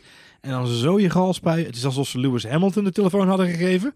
En Lewis, kun je even een inspirationele quote uh, Ja, Lewis, Lewis Hamilton, die, uh, ik heb hem na afloop nog in de interviews gezien. Stond natuurlijk een heel zielig vogeltje. Een heel zielig meisje. Heel zielig ja. vogeltje voor de, voor de, voor de camera. Was de, echt, ik, hij ik was hoorde griep, buikgriep. echt, echt heel ziek. Nou heb ik na afloop begrepen dat er zelfs uh, vergevorderde plannen waren op zaterdag om Esteban Ocon in de auto van Hamilton te zetten. Om Esteban Ocon dit weekend te laten racen. Ik denk achteraf bezien dat Lewis Hamilton dat liever had gehad. Nou ja, qua gezichtsverlies wel, denk ik, ja. Ik denk dat sowieso was het misschien heel erg goed geweest voor Esteban Ocon. Misschien was hij boven komen drijven. Hadden we gezegd, nou Esteban Ocon, poe poe. Nou, poe. Poeh. Nou. of hij was afgevlogen. Of, maar nou ja, maar hoe cool was het geweest om Bottas en Esteban Ocon gewoon even tegen elkaar te zien racen. Had jij dat niet willen zien? Die hadden, die hadden elkaar afgemaakt. Dat gaat natuurlijk om een plekje bij het team volgend ja, jaar. Ja, ja, ja. Oh, dat was ook, had de race misschien ook nog wel heel erg, heel erg cool gemaakt hoor. hadden, hadden ze denk ik twee punten minder gehad aan het einde van de dag dan nu. Goed, dames en heren, we zijn op dit moment halverwege de wedstrijd. Tijd voor de derde Jolijn, acte. halverwege de rij- We zijn al een uur onderweg. Nee, ja, dit is pas safety car nummer 2, Johan. Safety car nummer 2 waar we het over hebben. Maar goed, we gaan even de vaart inzetten. Maak een sprongetje. Maak een sprongetje, maak een sprongetje. Nee, het is eh safety car en Max is op dit moment de leider in de wedstrijd. Dus het ziet er ineens heel goed uit voor het Nederlandse publiek. Ehm, wat ook opvallend is dat Hulkenberg op dit moment op plek 2 rijdt. Dat heeft natuurlijk alles te maken met die slechte pitstop van eh, Lewis Hamilton. Ja. Het feit dat hij 52 seconden of nog langer binnen staat, zorgt ervoor dat Bottas veel te laat veel te laat binnen is. Iedereen is dan al in de pits geweest voor nieuwe bandjes. Klopt. Ehm, laat deze race een wijze les zijn voor safety cars en virtual safety cars. Als je iets aan je banden wil doen, duik dan direct Ben naar binnen. erbij. Ben erbij, want Ja. als je een ronde later bent, kun je zomaar tien plekken naar achteren vallen. Nou, Bottas heeft hier nog mazzel, die valt maar eh, twee plekjes terug. Eh, nee, sorry, één plekje, want eh, hij reed natuurlijk tweede. Ehm, nou ja, dan is er eh, een, een herstart. En dan is er ook nog gejuicht, want Lewis Hamilton krijgt een penalty voor dat incidentje van het inrijden van de pitstraat. Ja, hij rijdt aan de een, verkeerde kant van de, van de pilaar. er is nog even onduidelijkheid, want hij krijgt die penalty enkele rondes eh, ja, nadat het incident is gebeurd. Later, ja, ja. En, en meteen nadat hij die uitslag krijgt, komt er weer iets in beeld. Dat hij under investigation is voor een te langzaam rijden achter de safety car. En daar krijgen we tijdens de race eigenlijk nooit meer een uitleg van. Nee. Olaf Mol die herinnert er nog wel een paar keer aan. Zo, want hij is nog steeds under investigation, under investigation. Mijn gevoel was al, toen ik dat gisteren zat te kijken, dat ik dacht, daar klopt volgens mij weer iets niet in het systeem. En als ik het nu goed heb begrepen, heeft de wedstrijdleiding dat na afloop ook verklaard. Het verhaal is een beetje dat de auto's zijn natuurlijk uitgerust met allerlei sensoren. En een van die sensoren heeft een signaal gegeven bij ehm, Hamilton dat hij langzamer heeft gereden dan dat toegestaan is achter de safety car. Of dat no- nodig is eh, eigenlijk. Dus onnodig langzaam rijden. Maar dat bleek een fout in de data te zijn. Dus dat hebben ze uiteindelijk weer, eh, weer teruggedraaid. Ja. Ja, dus eh, nou ja, goed, daar krijgt hij dus uiteindelijk geen straf voor. Weten jullie ook wat daarmee precies is gebeurd? Nou, dan krijg je best wel een eh, sterk staaltje close racing. Wat heel erg tof is aan dit moment in de wedstrijd. En alleen al daarom zou je deze race nog eens een keer terug moeten kijken. Dat is dat hier een heel interessant eh achterhoede gevecht. Ja, achterhoede, middenveld, top. Eh, ineens hebben alle coureurs iets met elkaar. eh, Alles- iedereen doet het erom. iedereen doet het met elkaar. Eh, we zien, Eh, ja, het gaat om de Ja, punten. het precies, gaat om de gaat punten. En iedereen begint het podium te ruiken. Want zo is het wel. En achteraf blijft, blijkt het natuurlijk ook zo. Eh, we zien eh, Hamilton en Albon. Die zijn aan het vechten met elkaar voor P4. Er zit volgens mij nog een, eh, een, eh, een Renault bij. En een, eh, eh, of zat Sainz daar niet bij, volgens mij? Sainz heeft daar Sainz iets mee te maken. bij. Ja, eh, Bottas die eh, pakt Hulkenberg. Hamilton. Hamilton staat die... onder druk van Sainz, Albon. Ja. En volgens mij zit daar Hulkenberg nog bij. Zoiets was het volgens mij. Een hele bizarre situatie. Ja, en later in de wedstrijd krijgen we dat trouwens nog een keer hoor. Dat die auto's allemaal met elkaar aan het is eh, racen zijn. Maar het is die auto's Albon heeft overigens verklaard na afloop Mhm. dat hij in dat gevecht zoiets had van, nou, laat maar even gaan, want ik hoef geen gevecht aan te gaan met een Mercedes, met mijn auto. Ja, maar toch gebeurt het later nog een Ik keer. het. Het is zo... Maar goed, even dan de, de pickorde herstellen. Want eh, na al dit eh, spannende gereed, vier rondjes later, liggen de Mercedes gewoon weer 2 en 3. Ja. En maken wij ons als Max Verstappen fans toch weer een beetje zorgen van, hè, is hij nou wel zo safe op die En we eerste plek? slaan z'n allen met onze vuist op tafel, want Nico Hulkenberg reed op P2, Marjolein.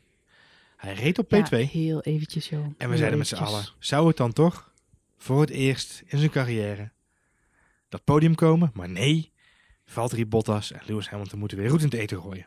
Ja, nou ja, goed, die gooien roet in het eten. Maar eh, hij maakt er zelf ook een potje van. Want het duurt nog geen eh, twee ronden daarna. Al Vulkenberg staat naast de Ja. baan. En het is grappig, want vlak daarvoor heb ik nog een heel pleidooi gehouden voor de meer ervaren coureurs. à la Ja. Kimi Räikkönen. Mhm. En eh, een ronde voordat Hulkenberg gaat. eraf gaat. In dezelfde bocht waar Charles Leclerc, dezelfde bocht waar Lewis Hamilton stil komen te staan.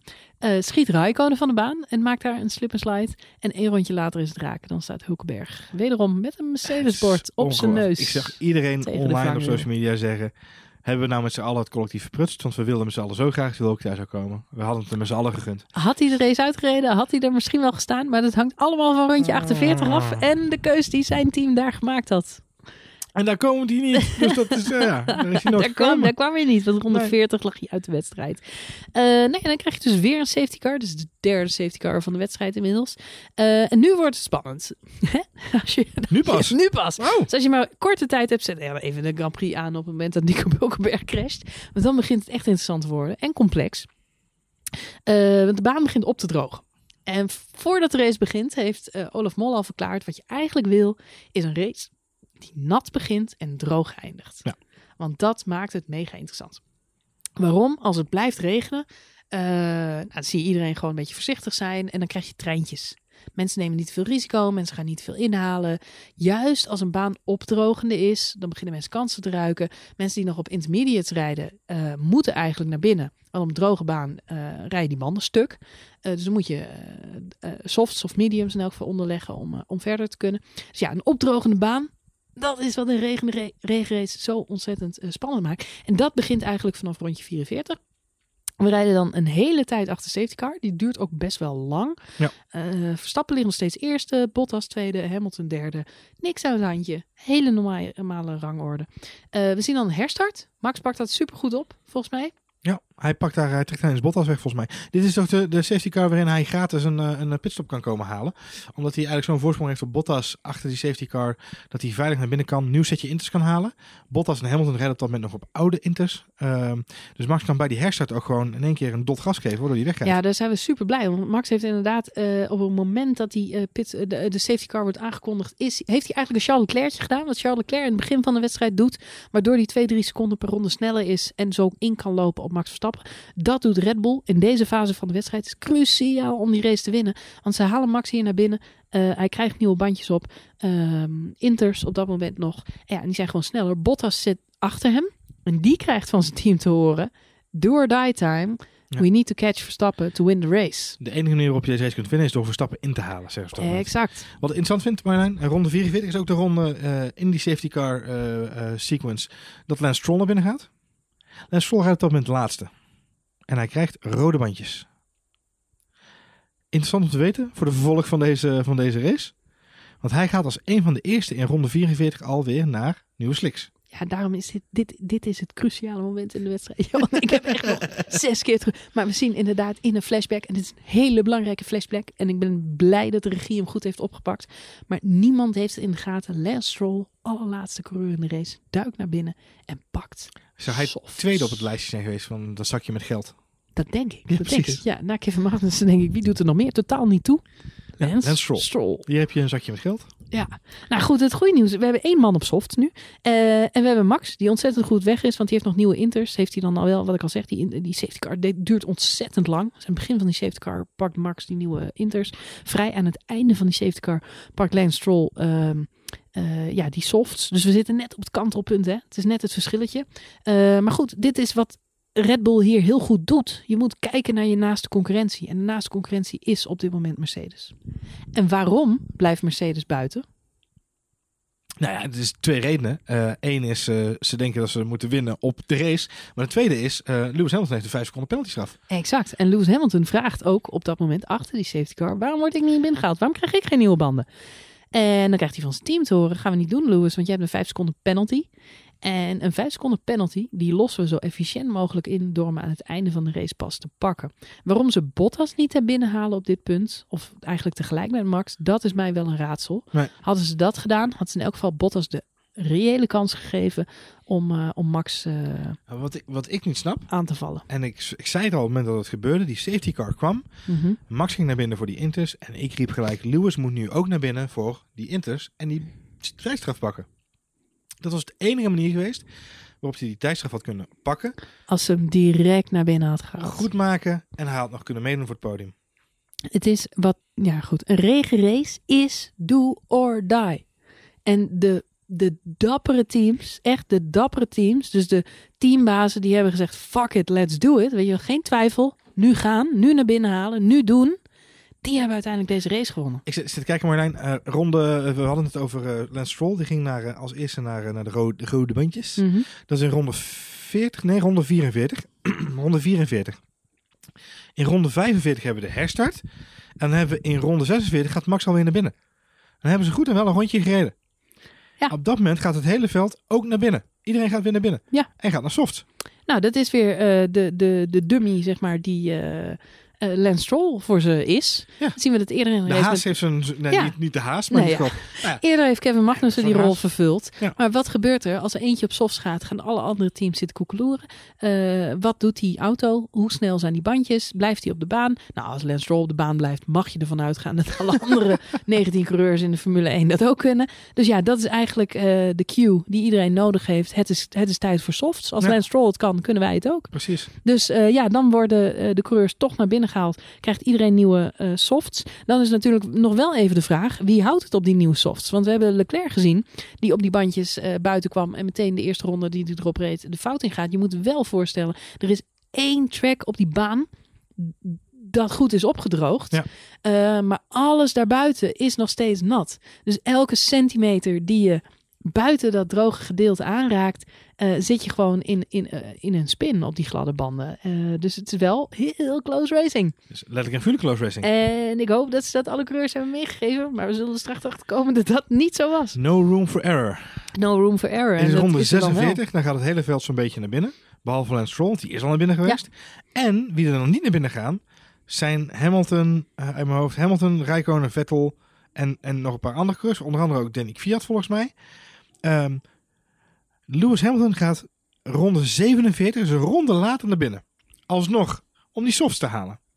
Ja. En moet dan op dat moment, op het meest cruciale moment dat de race zich weer begint aan te dringen, die 5 seconden time penalty pakken. Ja, en dat is eigenlijk waar hij de race verliest. Uh, dit, dit is, dit in ieder is geval het een moment. podiumplek verliest. Uh, ja, maar ja, in wezen ook de race verliest. Want na, na deze pitstop is hij zo goed als laatste. Uh, valt terug, ja, hij valt terug naar de twaalfde plek. Op dat moment nog 15 coureurs in de race zitten volgens mij. Um, dus ja, dat ziet er al ontzettend uh, slecht uit. Maar waarom is dit moment zo cruciaal in de wedstrijd? Dat, dat, dat, nou, dat is eigenlijk waar we het al de hele tijd over hebben. Uh, wanneer haal je je coureur naar binnen? Ja. En alle coureurs die als eerste naar binnen worden gehaald, die snel naar binnen worden gehaald, uh, ja, die hebben het voordeel. En eigenlijk Lance Stroll heeft het allergrootste voordeel van allemaal, want die leidt de wedstrijd. Rondje 44 gepit. En rondje 47 is hij leider in de wedstrijd. Hij is de leider in de wedstrijd. Hij doet, houdt rondje 46, Met andere 47 woorden, houdt hij het vol. Ja. Ook een andere lefgozer die dat gedurfd had, uh, had die race kunnen winnen. Ja. Ja, maar had dat een Mercedes geweest, had hij dus nog veel langer vooraan kunnen rijden. Had het een Mercedes geweest die onder safety car al die stap had gemaakt. Ja, ik... Het zijn twijfels, twijfels, twijfels. We hebben echt bij de andere team veel twijfels gezien. En we hebben net gehad over Vettel. Ik denk dat het goed is dat hij in elk geval zijn eigen strategie heeft kunnen uh, doen, zoveel mogelijk. Ik denk dat Ja. dat hem uiteindelijk ook nog een podiumplek bezorgt. Had hij het aan zijn team overgelaten? Ja, weet ik niet. Of, uh, of, dat, of dat dit Of eruit was succesvol gekomen. En in Nee. elk geval laat dit heel goed zien hoe conservatief ze bij Mercedes zijn. En we hebben het er vaak over gehad. Hè, dat alles draait daar om data, data, data. Ja. Uh, maar dit is toch ook gewoon gezond verstand. Klopt. Dit is gewoon handelen met je gut feeling. En wat is er nu aan de hand? En uh, wat moeten we nu doen? En jij zegt ronde 48, ronde 47, 48. Dat was de apotheose van deze Nou ja, eigenlijk, eigenlijk omdat je op dat moment... eh, je krijgt een, een scheiding in het veld van de coureurs die in ronde 46 pitten... en de cou- coureurs die in ronde 47 pitten. Ehm, want iedereen die in ronde 47 pit, die is, die is, de Sjaak. Die is de Sjaak. Ja, die zakt terug. Die zakt terug buiten de top 10 of, of onder de top 7. Dus het is ja, do or die, dit moment. Dit is een totale verhusseling van, eh, van wat er, eh, ja, eh, wat de einduitslag gaat bepalen. Lewis Hamilton rijdt op dat moment volgens mij P12, P13. Volgens mij P13 eh, eh, in, eh, in die ronde 48. En we horen dan over de boordradio mekkeren, mag ik wel zeggen. Ja, ja, ja. Dat hij niet snapt hoe het zo uit de hand heeft kunnen Ja. lopen. How has it gotten this bad? En wat we niet op tv hebben gehoord, maar wat uiteindelijk wel bekend is geworden, is dat Lewis Hamilton dus over de boordradio ook heeft gezegd: ehm, Zal ik de auto naar binnen rijden? Zal ik hem, zullen we hem parkeren? Wat echt, ja, ik, moet, ik, ik vind dat ook echt typerend voor Lewis Hamilton. Eh, Ik snap dat hij ziek is hè, en dat hij zich niet lekker voelt. Maar ik heb dit al vaker van hem gezien. Als hij niet op kop rijdt, als hij niet eh, in de spotlight, zeg maar, op zijn finest moment is, heeft Lewis Hamilton af en toe de neiging onder een steen te kruipen en te gaan zitten uithuilen in een hoekje. Hij ligt op, ligt op P12 en hij schaamt zich de pleuris. Hij wil zo snel mogelijk weg uit die race. Hij wil naar huis, hij wil onder een dekbed kruipen. En dat snap ik als je ziek bent. Maar het is niet de eerste keer dat we dit van Lewis Hamilton zien. Een aantal rondes later zien we hem ook gewoon nog een hele stomme stuurfout maken. En het Ja. 360 draait hij daar over de baan in de Noordcurve daar volgens mij in die hoek. Ik zou bijna zeggen, dit is zwakke plek, hè? Op de een of andere manier. Mentaal. Als je hem, eh, Ja. Nou ja, mentaal inderdaad sowieso. Eh, maar ook het moment dat zijn team, zeg maar, niet... Moet je je voorstellen als Lewis Hamilton bij Ferrari zou zitten. Er zou, er zou helemaal niks van overblijven. Eigenlijk moet je, moet je, moet je eh, Vettel nog credit geven. Dat hij, eh, zeker als je nu hebt gehoord hoe hij bezig is met het, coach, eh, het coachen van zijn eigen team. het bepalen van de strategie terwijl hij in die auto rijdt. Het feit dat hij dat allemaal erbij kan doen, maakt hem dat af en toe niet tot een betere, grotere coureur dan Lewis Hamilton. Ja, dat is Ik vind op dit soort momenten vind ik Lewis Hamilton zo'n klein jongetje die hè, als vraag. het in een even, mooie auto zit. ja, ja, nee. Als, als het even niet op zijn plek valt bij zijn team, dan is hij onthand. Ja. Dan weet hij niet wat hij moet doen. Dan wil hij naar huis. Het is, het, is, het is natuurlijk bij, bij alle twee de coureurs altijd een discussie geweest. Is het de kwaliteit van de auto en het team of is het de kwaliteit van de coureur? Wat ik wel vind, en dat vind ik het mooie aan deze race ook, als je het hebt over een race in, nou we hebben het nu steeds gehad over een, een, een stuk in vier actes. Eh, ook een race met twee gezichten voor mij als het gaat over de twee wereldkampioenen. Want wat zien we heel toevallig op hetzelfde moment? Het moment dat Lewis Hamilton compleet ontmaskerd wordt als als hè, leider in het wereldkampioenschap eigenlijk, om het zo maar even te zeggen, op de baan op dat moment. Eh, ik zal eh, niks afdoen aan zijn prestaties tot nu toe in dit seizoen, want dat is redelijk foutloos. Maar op het moment dat hij compleet door de valt, zien we Sebastian Vettel de rug rechten en opkomen van P7 naar P6 naar P5. In een tijdbestek van vijf rondes. Eh, Ja, nou ja, de- ja, daarvoor. Nou, hij komt nog van verder. Hij zit op negende plek. Hè? Ja. Hij haalt eerst eh Gasly eh, in. Dan gaat hij achter Magnus aan. Dan zit hij al op P7. En met rassenschreden eh, b- ja, begint hij dan eigenlijk in te lopen. Maar op dat moment heeft nog niemand hem in het vizier voor een mogelijk podium. Iedereen kijkt dat moment naar eh, Verstappen, Stroll, Bottas. De, de, de- überhaupt dat ik deze zin ooit zou uitspreken. Ik ben er blij mee. Ik, ik ga deze podcast tot in de jaren bewaren in een kistje. Stroll Maar we en kijken naar, naar de top drie. Mm, Verstappen, Stroll, Bottas. Ja, En wat, wat- ook cruciaal is voor deze wedstrijd. Want niemand eh, had voor mogelijk gehouden dat Bottas niet voorbij Lance Stroll zou komen. Nou ja, dat is het verhaal. Bottas die laat zich weer zo opnaaien in die auto. En het is natuurlijk ook gênant als je niet voorbij Lance Stroll kunt komen. Dat is gewoon embarrassing. Eh, vlak voordat eh, Bottas de fout ingaat, zien we Lewis Hamilton nog een keer de fout ingaan. Die maakt een 360, net Ja. zoals Max Verstappen. Ze is in de Noordcurve, dus niet aan het begin van de rechtstuk, maar helemaal aan het einde van de rechtstuk. Schiet hij ook langs de baan. Ehm, ja, maakt hij een volledige draai met zijn auto eh, neusstuk. Betekent dat hij nog een extra keer moet pitten. Nog een keer pitten. Ja, En dat niet? hij laatste ligt. Dus hij reed twaalfde. How has it gotten this bad? Na 14 op dat moment. Eh, ja. Maakt een 360 en ligt laatste. It has just gotten worse. Het is insane. Ja, goed. Eh, maar ja, dat is, eh, ja, nou ja, ik kan me voorstellen dat hij dan eh, vraagt: kunnen we alsjeblieft stoppen? Want ik wil naar huis. Maar goed, achteraf bleek dat slim dat ze dat niet gedaan hadden. Want wat gebeurt er verder nog? Bottas, die komt dus niet voorbij aan Stroll. Die laat zich zo opnaaien dat hij ja, eigenlijk van de baan afcrasht. Uiteindelijk op het moment dat hij dan wil, dan heeft hij een punt gevonden waar hij hem kan pakken. Dan gaat hij net iets te veel volgens mij op het natte, toch? Dat is een Oh, beetje hetzelfde stuk als Lewis Hamilton. Weer aan het einde van het lange rechtstuk, Noordcurve. Eh, ja, daar spint hij. Eigenlijk precies hetzelfde als eh, Lewis Hamilton. Alleen hij remt een, net een stukje te laat. En je ziet hem echt met een bandje zo 10 centimeter op het natte gedeelte van de, van de baan. En dan is je hem kwijt. Dan is hij hem kwijt. En dat is ook gelijk de vierde en laatste safety car van deze race. En dan eh, is eigenlijk het laatste moment dat iedereen nog een keer naar binnen duikt. Het is Max Verstappen inmiddels zijn vijfde pitstop. En eh, het mooie is dat hij dan gebruik maakt, eindelijk, van zijn setje nieuwe rode bandjes. Hij heeft Ja. nog een setje softs. Hij is eigenlijk de enige van de topcoureurs die nog een nieuw setje banden heeft. ja, dat, dat blijkt dus achteraf, want hè, iedereen met ons zal zich hebben afgevraagd, waarom staat Max Verstappen op die stomme mediums? Weet je, hij maakte 360, hij was bijna uit de race, hartstikke slecht. Maar ook dit is weer de strategie van Red Bull. Eh, ze hadden nog een setje nieuwe softs. En die hebben ze gewoon voor het eind van de wedstrijd eh, bewaard. Nou, hij bleek cruciaal. Want op softs eh, rijdt hij uiteindelijk die race uit. Het is ehm, ronde 60 dan op dat moment. Dat we herstarten met, met de vierde safety car. Op dat moment had ik heel lang het idee dat we misschien wel zouden finishen achter een safety car. Jij niet? Mm, dat had er alles mee te maken dat ehm, de safety car die we daarvoor hadden... eh, heel erg lang op de baan was. Ontzettend lang. En het is grappig, want Vettel hoorde ik dit na afloop ook zeggen. Die stond met eh, Max en Fiat te praten vlak voordat ze het podium opgingen. Ja. En zei Vettel ook van... eh, Some safety cars were really, really long. And then the last one, it was gone so quickly. Ja.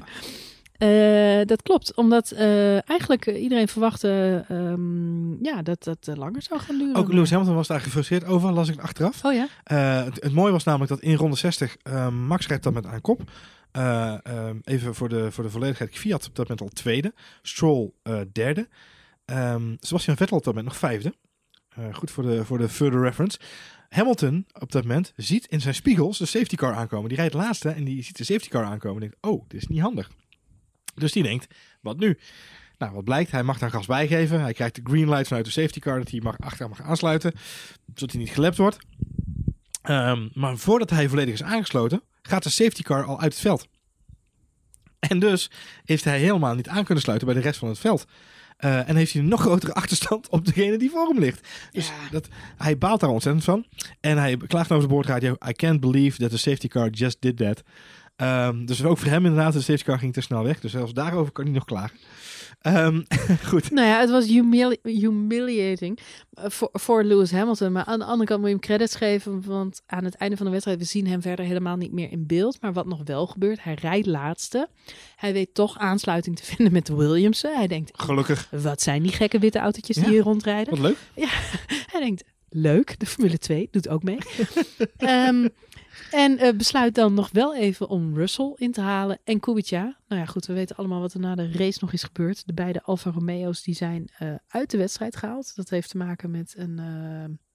eh, Iets in de koppeling, een afstelling die zij daarin gebruikt hebben, waardoor ze voordeel zouden hebben gehad bij het starten van de race. Dat zou lijken op traction control, eh, een t- techniek die in de jaren negentig enige tijd geoorloofd, al dan niet geoorloofd was, illegaal gebruikt werd door Schumacher. en Soms wel, soms niet. Ja. Soms wel, soms niet. Maar in elk geval, hij is verboden in de Formule 1, dus het mag niet. En eh, ja, de, wat zij gedaan hebben, lijkt daar eh, iets op. Dus zij zijn uit de wedstrijd gehaald, wat heel jammer was. Want Räikkönen en Giovinazzi finishen 7 en 8. En dit zorgt ervoor dat Lewis Hamilton alsnog negende wordt. En Kubica tiende, Ja. die daarmee een punt pakt. Ik heb achteraf nog een interview met Russell gelezen. Die arme man, ja, hij is dus de enige, los van de, de Alfa Romeo's die uit de wedstrijd zijn gehaald, maar de enige jongen die gewoon gefinished is en ja, geen punt, heeft. gekregen. Ja, ernstig, hè? Het is echt de worst day ever Ja. om achter zijn teamgenoot Robert Kubica te Gaat hij eindigen. heel snel gaat hij eigenlijk beter. En ineens gaat het mis. Echt super, super sneu. Maar goed, hij beklaagde zich ook bij het team eh, over ja, de strategie. Hey, maar, Hij zegt, ehm, waren we dapperder geweest in de strategie, dan had er ook voor Williams meer ingezeten hier. Ik denk dat dat, eh, ja, waar we aan het begin van de uitzending over hadden, dat geldt voor iedereen, deze Het race. was echt eh, favor the bold. Iedereen die dappere keuzes heeft durven maken, ja, die had uiteindelijk Op, punten. op het moment dat, dat die herstart plaatsvindt in ronde 60, ben ik al wat meer achterover gaan leunen als het gaat om Max Verstappen. Ben ik wel weer op een puntje van mijn stoel gaan zitten voor Sebastian Vettel. Eh, Ja, want, want, want die heeft dan toch mijn sympathie. die ligt dan vijfde. Die pakt bij die Eh, herstart gewoon Saints. nou ja, en wat het grote voordeel natuurlijk is, we hebben het trouwens helemaal niet gehad over. de, eh, het feit dat Max op kop rijdt en dat hij op een gegeven moment nog 10 seconden uitloopt hè, op, Ja. eh, op Bottas en Hamilton. Waarvan, en dan komt er weer een safety car. Waarop je, oh nee, dan is hij 10 seconden weer kwijt. Hè. Je shit, heeft hij die Mercedes weer in zijn staart zitten. Maar door die 10 seconden ehm, eh, voorsprong pakt hij gewoon een gratis pitstop ten Ja. opzichte van die Mercedes. Klopt. Geen centje pijn, houdt gewoon zijn positie, heeft nieuwere bandjes. Man, man, man, man, man. Hij heeft zoveel goede keuzes gemaakt. Of liever gezegd, zijn team. Nou ja, die herstart die gaat inderdaad helemaal top. En laten we wel wezen, Max rijdt op dat moment voor Fiat en Stroll en Sainz. Dus hij heeft dan niet meer zo heel veel te Hij rijdt vrij snel weer weg bij Fiat op 2, 3 seconden. En dan ga je achter- achteroverleunen. Wat ik al zeg. Ik ging weer een beetje voorover zitten. En dat heeft voornamelijk te maken met Vettel. Ehm, omdat je het dan toch weer die sympathie voor hem voelt. Hij pakt bij die herstart gelijk Sainz. Dus je ziet hem naar 4 gaan. En dan denk je, ja, nu kan alles. Nu kan hij voor een podium. Ja, en ergens, ondanks Silverstone, Sebastian Vettel. Ehm, ja, eh, ergens gun je Vettel natuurlijk ook wel heel erg gewoon weer positieve vibes. En dat het een keer mee zit. En zeker in zijn thuis Grand Prix en al die Duitsers. En we hadden het in de voorbeschouwing hadden we het over Hockenheim en de hoogtijdagen van Michael Schumacher. En ehm, in Silverstone hebben we zo'n enthousiast Engels racepubliek gezien. Formule 1 is van oudsher een Engelse sport. Eh, maar er zijn hele jaren geweest waarin er in Silverstone gewoon geen hond op de tribune zat. Dat het gewoon niet meer leefde, daar niet meer populair was. Ehm, het is zo tof om te zien eh, wat er gebeurt als Formule 1 in een land weer omarmd wordt. En als het weer een nationale sport is en iedereen er trots op is. In Engeland gebeurt dat, in Nederland is dat al eh, aan de gang sinds 2016 eigenlijk, Max. Bij Red Bull is getekend. Ehm, Duitsland is natuurlijk echt een land eh, waar het helemaal ja, down the drain gaat. helemaal na, niet. Na Pascal Wehrlein hebben ze daar eigenlijk niemand meer gehad. Nee. Nee, ze hebben Sebastian Vettel, maar Sebastian Vettel heeft eigenlijk al jaren geen succes in Hockenheim. En je hebt dat wel als je jaar in jaar uit een paar honderd euro voor die race betaalt. En elke keer zie je Vettel daar naast de baan staan, niet finishen. Eh Hulkenberg ook weer eruit liggen. Eh, ja, waarom ga je dan nog naar een Grand Prix? Eh, we, we zeiden het ook. Oostenrijk dit jaar, daar waren we bij. Dat was fantastisch. Maar daarvoor hebben we twee races. Nou, Oostenrijk twee jaar geleden heeft Max nog geen halve ronde gereden. Ja. Het is frustrerend. Als dat je vaak gebeurt als fan, dan ga je niet meer naar die races toe. Dan is het gewoon klaar. Dus Hockenheim had echt eh, een podium met Sebastian Vettel nodig. Dus alleen al voor die reden, het feit dat wij als Nederlanders ook graag naar Hockenheim toe gaan, dat we niet willen dat Hockenheim ook vervangen wordt. Een of ander oliestaatje ergens in, eh, weet ik veel waar, de andere kant van de wereld, waar we met z'n allen niet naartoe kunnen. Eh, dus alleen al voor het behoud van Hockenheim hoop je dan toch dat, dat Vettel... En dat lukt nou uiteindelijk. En dat vind ik dan toch wel heel erg tof. Hij Ja. pakt zelfs ook nog in, in de ene laatste ronde Fiat. Ja, ja, nou ja, ja, jammer voor Via, maar ik denk dat het een worst zou wezen of dat hij nou tweede of Twee of drie, werd. zo Dat inderdaad. Ja, dus dat, eh, en ik denk dat voor, voor, voor de race het een, een fantastische ronde eh, afronding was van, van een legendarische race. Het is zelfs bijna op dit punt, de race duurde zo lang, maar op, zit, op dit punt denk je, nou, als de race nog 10, 20 rondjes langer had geduurd, dan hadden Max en Vettel het met elkaar aan de stok gekregen. Was ook... Ja, want op zich die auto had nog alle vaart van Vettel. ja, En Vettel had er ook nog wel zin in, volgens mij. Laten we maar blij zijn dat het niet is gebeurd. Uiteindelijk finish Max op 4 seconden voorsprong. Niks uit het handje. Hij rijdt natuurlijk ook super rustig in die laatste rondjes. Neemt geen enkel risico. Eh, die ervaring heeft hij inmiddels. Eh, als Vettel eraan was gekomen, dan had hij nog van goede huis moeten komen, denk ik, om, eh, om het Max lastig te maken. Vettel liet het ook lopen. Eh, je zag eh, de, de, de achterstand van tussen, of de, de, tijdsverschil tussen Vettel en Max oplopen van drie seconden naar op een gegeven moment eh, zeven seconden, acht seconden.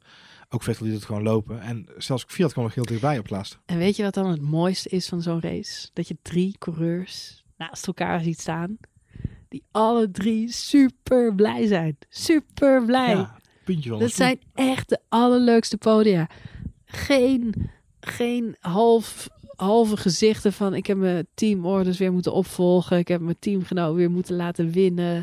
Ehm, shit, ik heb net de race niet Of ik heb het gepakt. te danken aan een strategietje links of rechts. Ja, nee, je zag gewoon drie jongens die alle drie iets gewonnen hadden vandaag. En dan nog dat verhaal van Fiat, dat die vader was geworden. Ja.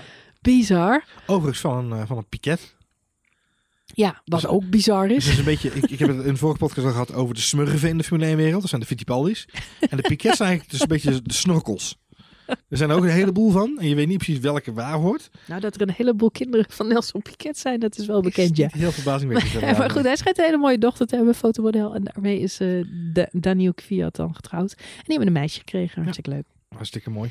Dus eh, nee, dat was dubbelfeest. Eh ja, dat is natuurlijk fantastisch dat hij dan wint. Wat wel even grappig is, om dan even resume, want ja, de, de hele race eh, was adembenemend. Kijk maar alsjeblieft nog een keer terug. Misschien kun je deze podcast opzetten. Terwijl, volgens mij is de podcast inmiddels net zo lang als de race. Dus kun je integraal onze commentaar bij de race horen. Ehm, wat, als je die man op het podium ziet staan, zie je Helmut Marco daaronder naar boven kijken. Er zijn een aantal bijzondere dingen aan het podium. Eén, er staan twee Honda-motoren op het podium. Dat is voor het eerst sinds. Eh, dat is voor het eerst sinds 1992 Gerhard Berger en Ayrton Senna daar eh, samen stonden. Heb ik op moeten zoeken. 92 keek ik nog net geen Formule 1. Nee, typisch. Ehm, maar eh, ja, dus dat is heel lang geleden. En ja, goed, het is natuurlijk super emotioneel voor Honda. Oostenrijk hadden ze een eerste, überhaupt een eerste podium weer sinds Jensen Button. En nu hebben ze er ineens twee op podium staan. En rara, het is niet Gasly, maar het is een eh, Toro Rosso. Voor Ja. Toro Rosso was het het eerste podium in elf jaar tijd. Bijzonder, Eh, na eh, ja, Sebastian Vettel. Ja. Nou ja, goed. Het andere wat bijzonder was, is dat het drie coureurs waren die allemaal uit de stal van Helmut Marco komen. Allemaal, De min of, ja, allemaal min of meer ontdekt door Helmut Marco. Die stond toch ook wel een beetje geëmotioneerd naar zijn jongens te kijken onder Ja. dat podium. En wat ik ook toch een beetje dacht te bespeuren is, eh, ja, wat ga ik doen met, eh, met dat hele Red Bull verhaal? Want ja, Gasly, dat is dan weer een man die we totaal niet genoemd hebben. Op de een of andere manier rijdt hij een goede race, rijdt hij een slechte race, we hebben het er gewoon niet over. Nee. Want het sneeuwt zo onder bij eh, al het andere wat er is- gebeurt. Het is het Ja, heel, ja, nou ja, het was gewoon slecht. Ja. Ook Gasly maakt fout, ook Gasly ligt uit de race. Ja, wel op een moment waarop we allemaal dachten, oh nee, niet Max. Maar gelukkig zagen we al vrij snel die 10 staan en zagen we een ander helmpje. Ehm nee, Gasly is gewoon middenmoot. Het is gewoon, eh, eh, en daarom valt hij ook niet op. Hij rijdt eh, tussen de, de andere middenmotors in. En ook daar heeft hij het vaak gewoon heel moeilijk om met ze te vechten. Dus ik, ja, jij zei, volgens mij heb jij het op Twitter ook gezegd. Eh, eh, gaan we Gasly na Hongarije nog terugzien bij Red Bull? Nou is het wel zo dat Helmut Marco inmiddels, want eh, ja goed, alle media zijn er overheen gevallen. Want iedereen heeft nu vraagtekens bij het feit, moet, moet Gasly vervangen worden? Kvyat stond gisteren op het podium. Ehm, maar om heel eerlijk te zijn, heeft hij dat podium vooral te danken aan een hele slimme pitstopstrategie. Want nogmaals, uh, Kvyat heeft een heel groot deel van de race gewoon 14e, 13e, 11e gereden. Niet echt meegedaan. Terwijl we Albon in hele spannende gevechten met Lewis Hamilton hebben gezien. Hè? Dus je kunt ook zeggen, misschien is eh, Albon toch de meer talentvolle van de twee. Ehm, Ik weet niet, als je kijkt naar de prestaties dit seizoen, is Kvyat wel, maar dat is ook de meer ervaren coureur. Dus dat is mag wel je logisch. verwachten, hè? Ja. Maar Albon heeft, eh, sorry, Kvyat heeft wel, weet je, je kunt zeggen ja, strategie, maar hij heeft hem ook gewoon tussen de, tussen, op het asfalt gehouden. Ja, nee, dat is absoluut waar. En, uh, maar goed, al, aan alle geruchten een einde te maken. Helmoet Marco is gevraagd naar uh, wat is de stand van zaken. Gaan we uh, coureurswissels krijgen tussen Toro Rosso en Red Bull? En Helmoet Marco heeft alles de kop ingedrukt vandaag en gezegd... er gaan geen coureurswissels komen bij Red Bull dit seizoen. Niet dit seizoen. Hmm, dan is er nog een volgend seizoen. ja, er is altijd een volgend seizoen er is in de Formule 1. Seizoen, ja. Nee, ja, dit seizoen niet. Op zich Nee. ook niet gek, vind ik. Want ik zou Albon, heb ik al vaker gezegd, ik zou Albon nu niet naar Red Bull halen. Die jongen is hartstikke jong. Hij reed uh, Nee, zijn eerste zou- Ik regenrace. zou Kvyat vooral in de Gewoon stappen ervaring. zetten. Dat zou ik ook nooit doen. Ze gaat ook niet werken. Nope. Dus ik denk dat, eh, dat niet heel gek is. Hey, wat mij nog opviel, ehm, los van alle coureurs, ik weet niet of, wil je nog iets over de individuele coureurs eh, eh, kwijt misschien? Nou, we kunnen even cijfers geven. Cijfers aan de coureurs. Ja. Als je even hebt. Wat wil je zeggen? Nee, het, eh, eh, wat mij opviel is eh, wat we ook al in de voorbeschouwing zeiden. Of volgens mij de update daarvoor. Ehm, Duitsland is een van de weinige Grand Prix die nog niet verlengd is voor 2020 en voor 2021. Ja. Ehm, de truc bij Silverstone was natuurlijk dat ze zeiden... eh, misschien is het wel de laatste Grand Prix ooit in eh, Engeland. En vervolgens in het weekend dat iedereen daar was, werd er gezegd... Oh, nog vijf jaar. Hartstikke idee. Ehm, datzelfde trucje hadden we misschien een beetje verwacht in Duitsland. Maar wat blijkt, er is nog totaal geen uitsluitsel of we volgend jaar nog gaan racen in Duitsland. Geen uitsluitsel. Oeh. Dus uh, op dit moment op de schopstoel Duitsland, Mexico en Barcelona. Oei, oei, oei, oei. Het zou toch wel slecht zijn, want die Europese races zijn voor de fans natuurlijk fantastisch. Ik denk ook dat als je het gaat vergelijken, um, in Amerika wordt er toch heel veel uh, uh, gedwongen. Hè? Ze zijn natuurlijk bezig met New York of Miami. Nou, Miami is natuurlijk het langloopste soap van alle tijden. Um, Amerikanen worden toch een beetje gedwongen om te kiezen tussen verschillende soorten racesporten. Er is ook veel discussie nu over de verplaatsing van eh, de race in Amerika dit jaar. Ten opzichte van eh, de Indy, geloof ik, die ook dan hetzelfde weekend rijdt. Of, of, of NASCAR, een van die twee. Dus dat is, ja, er is altijd heel veel discussie rondom racesporten in Amerika. Als we kijken naar de andere kant van de wereld. Uh, we gaan natuurlijk al naar Vietnam. We hebben daar al een aantal spannende races die daar staan. Het zou heel erg zonde zijn als Duitsland zou komen te vervallen. En inderdaad, ook Sepp Vettel heeft al deze week weer laten weten dat hij het heel, zonde zou vinden, heel erg zonde zou vinden als uh, Duitsland verloren zou gaan ten koste van een glamour race in bijvoorbeeld het uh, uh, centrum van Londen of zoiets dergelijks. Ehm, we moeten natuurlijk volgens Sebastian Vettel niet vergeten waar de sport vandaan komt. Namelijk circuits die naar benzine ruiken en waar het rubber op de asfalt Sebastian Vettel die praat altijd voor de gewone man, daar hou ik van. Hij is de romanticus van stel. Ja. ja. Maar ik vind het wel opvallend dat Duitsland nog niet verlengd is. En, en na zo'n spektakel ehm, zou je toch hopen dat het wel zo zou zijn heb, heb al wat hengeltjes uitgegooid, maar nog geen reactie gekregen van een aantal mensen of ik nog wat kon, kon achterhalen. Maar er is met geen woord over gesproken dit weekend. Dus ja, ik, ik, ik blijf duimen voor Duitsland. Ik vind Duitsland een van de leukste races in Europa. Het was uh, zeker dit weekend een ontzettend. Zeker dit weekend, ja. ja zeker dit weekend een van de betere races in tijden. Moeten we het nog hebben over het, uh, het asfalt uh, buiten de baan? Want daar was nog wat discussie over een afloop. Het is zo dat ja, Charles Leclerc, die is in interviews natuurlijk veel gevraagd Charles over. Weg, ja over het feit dat hij van de baan schoot. En uh, ja, op dat plekje waar die dan van de baan schoot, daar ligt een speciaal soort uitloopstrook. Tarmac, ja. Tarmac.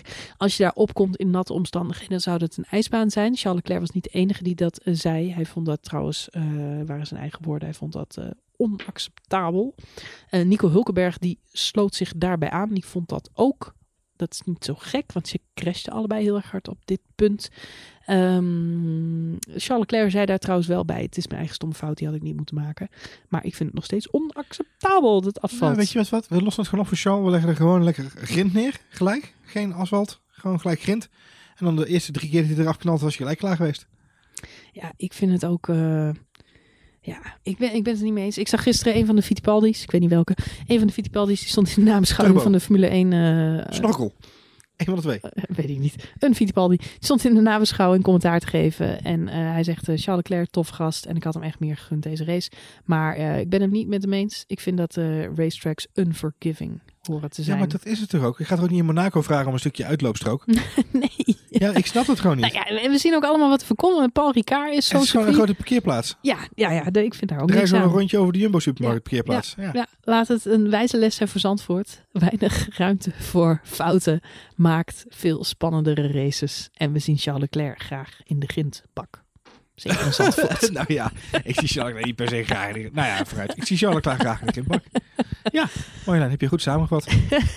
Het is ook erg hè, dat je op basis van, van één race wordt je bestempeld als wel of niet een goede regenracerijder. Na Brazilië 2016 was iedereen het direct erover eens. Max Verstappen is een regencoureur. Lewis Hamilton heeft het stempel regencoureur. Ik weet niet of hij dat na gisteren nog heeft. Maar in principe zegt iedereen dat hij dat goed kan. Albon rijdt gisteren zijn allereerste race in de regen. Krijgt te horen, goede regencoureur. Fantastisch gedaan. Zelfs Fiat kreeg voor de race nog van Helmoet Marco te horen: hey, het regent gast, dit is jouw race. Ja, maar dat is logisch. Woord... Is een torpedo. Torpedo's die gaan die het best altijd in goed in de regen. Ja. Maar uh, het, het, tegenovergestelde is ook waar. Charles Leclerc heeft gewoon weer een shit prestatie in de regen geleverd. Met andere woorden, volgende keer dat het ergens regent, dan zit iedereen: oh, Charles Leclerc, dat gaat niks worden. Weet je bij wie het ook nooit iets wordt in een regenrace? Daniel Ricciardo. Nee. Uh, en dat had niks te maken met opgeblazen motor. Maar ook voordat hij nog reed, daar hebben we het niet over gehad, maar voordat hij reed, uh, weinig van gezien. Uh, kwam niet mee, haalde geen plekken in. hebben, zagen we toen in, trouwens in Brazilië 2016 hetzelfde. Max reed daar een magistrale wedstrijd, haalde iedereen linksom, rechtsom in. Daniel Ricciardo heel behoudend. Beetje, ja, het is geen, niet, ja, misschien omdat hij Australiër is, regent het niet zo vaak, weet ik niet. Nee, ze is niet maar hij hield niet van... Uh, nee, maar ik denk dat ook wel, ik denk, je maakt een grapje over, maar ik denk dat het echt wel zo is. Dat sommige mensen gewoon niet gewend zijn in de regen te rijden. Max zegt natuurlijk, heeft hij trouwens na dit weekend weer gezegd, uh, met dank aan vader Jos. Ja. En al die uren die we op de kartbaan gemaakt hebben. En met name als het begon te regenen, dan draaiden we de auto om. Gingen we nog even terug om extra donuts en extra rondjes te maken. Gewoon om die ervaring op te doen. Nou ja, it pays off. It pays off. 10.000 uur toch? Is de regel. Ja. Ja. Ik vind er gewoon bij Charles Leclerc, het is tijd voor vakantie voor. Ik hoop dat hij dit weekend op, uh, in Hongarije een, een, een beter weekend heeft. Maar dan is het echt tijd dat hij op vakantie gaat. Want anders komt hij in, denk ik, in een heel diep mentaal dalletje. Uh, waarin hij de druk van het moeten winnen en het willen winnen uh, hem veel te veel op de schouders begint te drukken. Dus ik hoop voor hem dat hij, dat hij een goede vakantie, uh, dat hij een le lekkere race heeft in Hongarije. En denk jij niet dat achteraf bezien Het, eh, vorig jaar hebben we het er veel over gehad, hè. Eh, gaat Raikkonen vervangen worden bij Ferrari Ja. door Charles Leclerc? We hebben het heel veel over gehad, rond deze periode al helemaal. Was echt Precies, ja zeker. ja. dat was het discussiepunt. Eh, toen is die grote baas van Ferrari overleden. Ja. Eh, toen was alles een beetje in flux. Eh, gaan we het wel, gaan we het niet doen? Uiteindelijk hebben ze de knoop doorgehakt, hebben ze het toch gedaan. Ja. Denk je achteraf misschien niet dat dat een stomme call was van Ferrari? Hadden ze niet gewoon Charles Leclerc nog één jaartje in die Alfa Romeo moeten laten en voor de zekerheid Kimi Räikkönen bij Ferrari moeten laten? Ik denk dat al mensen de keuze hadden gemaakt dat, eh, of hebben gemaakt, de keuze, dat de keuze gemaakt is dat Sebastian Vettel nog een jaar eerste coureur zou zijn. Ehm, ze ervoor hadden moeten kiezen om zijn ideale wingman erachter te moeten zetten. En dat is Kimi Räikkönen. Ehm, ja, dus eh, om, om kort samen te vatten, ja. Ik denk dat ze er verstandig aan gaan om nog een jaartje te laten groeien bij eh, een team als Alfa Romeo. Ehm, tegelijkertijd eh, was hij daar dan in een team gekomen met Giovinazzi, had hij daar weer minder snel dingen geleerd. Ja, ik weet niet hoeveel die hier nu leert. Ja, veel, hoop ik. Laten we hopen dat hij er veel van leert. Nee, dan moet ik anders zeggen, want Ferrari. Giovinazzi is natuurlijk nu op de plek van, van Leclerc gekomen. Dus de vraag was welke coureur had er naast eh, Leclerc gezeten? Als daar niet, eh, als daar niet Rijkonen had gestaan nu. Als, als, als. Is verbrande Als. Eriksen gebleven, ja. Oh god. Goed. nou, laten we het daar maar helemaal niet over hebben. Eh, even een rijtje langs gaan. Eh, cijfertjes, cijfertjes. Eh, Cijfertjes. Lewis Hamilton. Wat geef je Lewis Hamilton? Uh, Limburg krijg je een 4. Ja, eh, ja, eh, voor mij ook een 4. Oh, mooi. Ja, het eh, hij, krijgt, hij krijgt een 4 omdat hij in elk geval de twee Williams er nog even weten in te Hij was erbij, ja. Waardoor hij je punten scoorde. En omdat hij kwam opdagen. Ja, precies. Ondanks dat hij ziek was. Eh, Bottas. Vijfje. Vijfje. Ja, hij rijdt goed totdat hij crasht. Ja. Ja, vijfje. Ben ik- Daar sluit ik me bij aan. Max. Max krijgt van mij een 10. Tien, hè? Ja, Ja. unaniem, unaniem. Nee, dat is niet waar. Hij krijgt een Wat? 9. Hij krijgt een 9. 360 gemaakt. Zinloos. Had niet gehoeven. Dat was om die banden te sparen, joh. Dan had hij soft nog nodig aan het Hij eind wil- van de Hij wil wedstrijd. even, hij wil even warm tussen banden krijgen. Dat is het verhaal. Dat is het. Vooruit, oké. En entertaining voor het publiek. Nou, heb ik nog Een 10. gezegd. Laat hem staan. Gasly? Eh, vier. Oh, oh, oh, wat was Gasly? Ja, ja ik, ik moet wel. Ik moet wel. Hij heeft nog met Vettel een beetje. Ge... Ja, nauwelijks. Nou goed. Vettel. Vettel krijgt mij een 9. Een 9? Ja, topprestatie van Vettel. Als je dus en strategisch eh, de boel moet sturen en de auto daadwerkelijk moet sturen en hem dan van P20 naar P2 rijdt, duim in de lucht. Ja, ik sluit me daar wel bij aan. Ik vind Vettel een hele sterke race. Hij heeft ook geen. Hij heeft helemaal geen fouten gemaakt. Nee. Klopt het? Hij heeft helemaal geen Nee, fouten er was gemaakt. niemand in de buurt om fout mee te maken. Hij is nergens van de baan geschoten. Nee. Hij had nergens iemand in de buurt om te raken, dus ging goed. Vettel heeft geen fouten gemaakt. Verdient hij niet een 10 dan? Nee, Want hij heeft niet gewonnen. hij heeft niet gewonnen. Eh, Leclerc. Eh, pff, een vijfje. Een 5. Ja, een vijfje. Maar voor mij is het een, een, een 4. Oeh. Ja. Nou, nou, nou, nou. Nee, pff, Ja. man. Ha- Hamilton, Gasly, zelfde categorie. Hulkenberg. Eh, de- een vier. Arme, een 4. Ja, een vier, ja. Een 4, maar hij reed tweede, Johan. Ja, door een goede strategische beslissing van zijn team. En vervolgens rijdt hij hem in de muur. Oh, oh, oh, oh, oh, oh, oh. Nou, voor mij krijgt hij een 5. Nou, wat een verschil. Vijf voor de Nee, moeite. hij had wel eindelijk met zijn podium. Hij had eindelijk zijn eerste podium moeten pakken. Daniel Ricciardo. Eh, ja, eh, moeilijk, want hij was onzichtbaar. Ja, we hebben hem niet gezien. Hè? Ik heb geen idee wat hij gedaan heeft. Maar ik weet wel dat hij weinig mensen heeft ingehaald. Een beetje voorzichtig achteraan reed. En vervolgens met een geplofte motor stond. Dus jij zegt vier? Vijfje, zei ik. Ja. Vijfje. Nou, vijfje. Maak er een vijfje van. Geen voldoende. Grosjean. Ja, ja, die heeft in ieder geval weer eh, de slag met Magnussen overleefd. Grosjean en Magnussen. Die hebben toch een restraining order? Nou, hadden ze dus nog niet officieel, maar nu dus wel. Ja. Ja, want ik begreep dat zij elkaar eh, eh, niet meer bij elkaar in de buurt mochten Er komen. was, er was gezegd, niet, jongens, niet meer doen. Hè? Nee, oké, we gaan het niet Nee, meer doen. Magnussen na afloop verklaard van nee, dat is niet zo. We hebben niet te horen gekregen dat we niet bij elkaar in de buurt mogen komen. We hebben wel te horen gekregen dat we elkaar niet meer mogen aanraken. Ja, precies. Dus er is toch een soort van restraining Dus order een restraining order op één meter. tussen de twee haascoureurs. Ehm, maar ja, zij krijgen het toch weer met elkaar aan de stok. Ze ik zijn vind een vijfje voor Grosjean. weer, weer crashes met elkaar. Voor maar het is Grosjean wel... mag zelf Het is 2,5. Grosjean, Grosjean's schuld hoor. Nee, ik geef eh Grosjean eh, eh, ja, een 5. Magnussen die krijgt van mij een 7. Omdat hij toch de ballen had om als Ja, eerste op, op sliks te gaan. Ja, dat is waar. Ja, vind goed er een punt. goede race, punt. Goede Alright, race. Hey, eh Stroll. Ja, Stroll. Stroll. Oh, Bijna podium Stroll. Laten we niet vergeten Man dat Lance. Stroll al een podium heeft gehad ooit in Baku. Hè? 2017? Met net zoveel mazzel als, eh, als dit weekend. Dat is een eh, zeventje.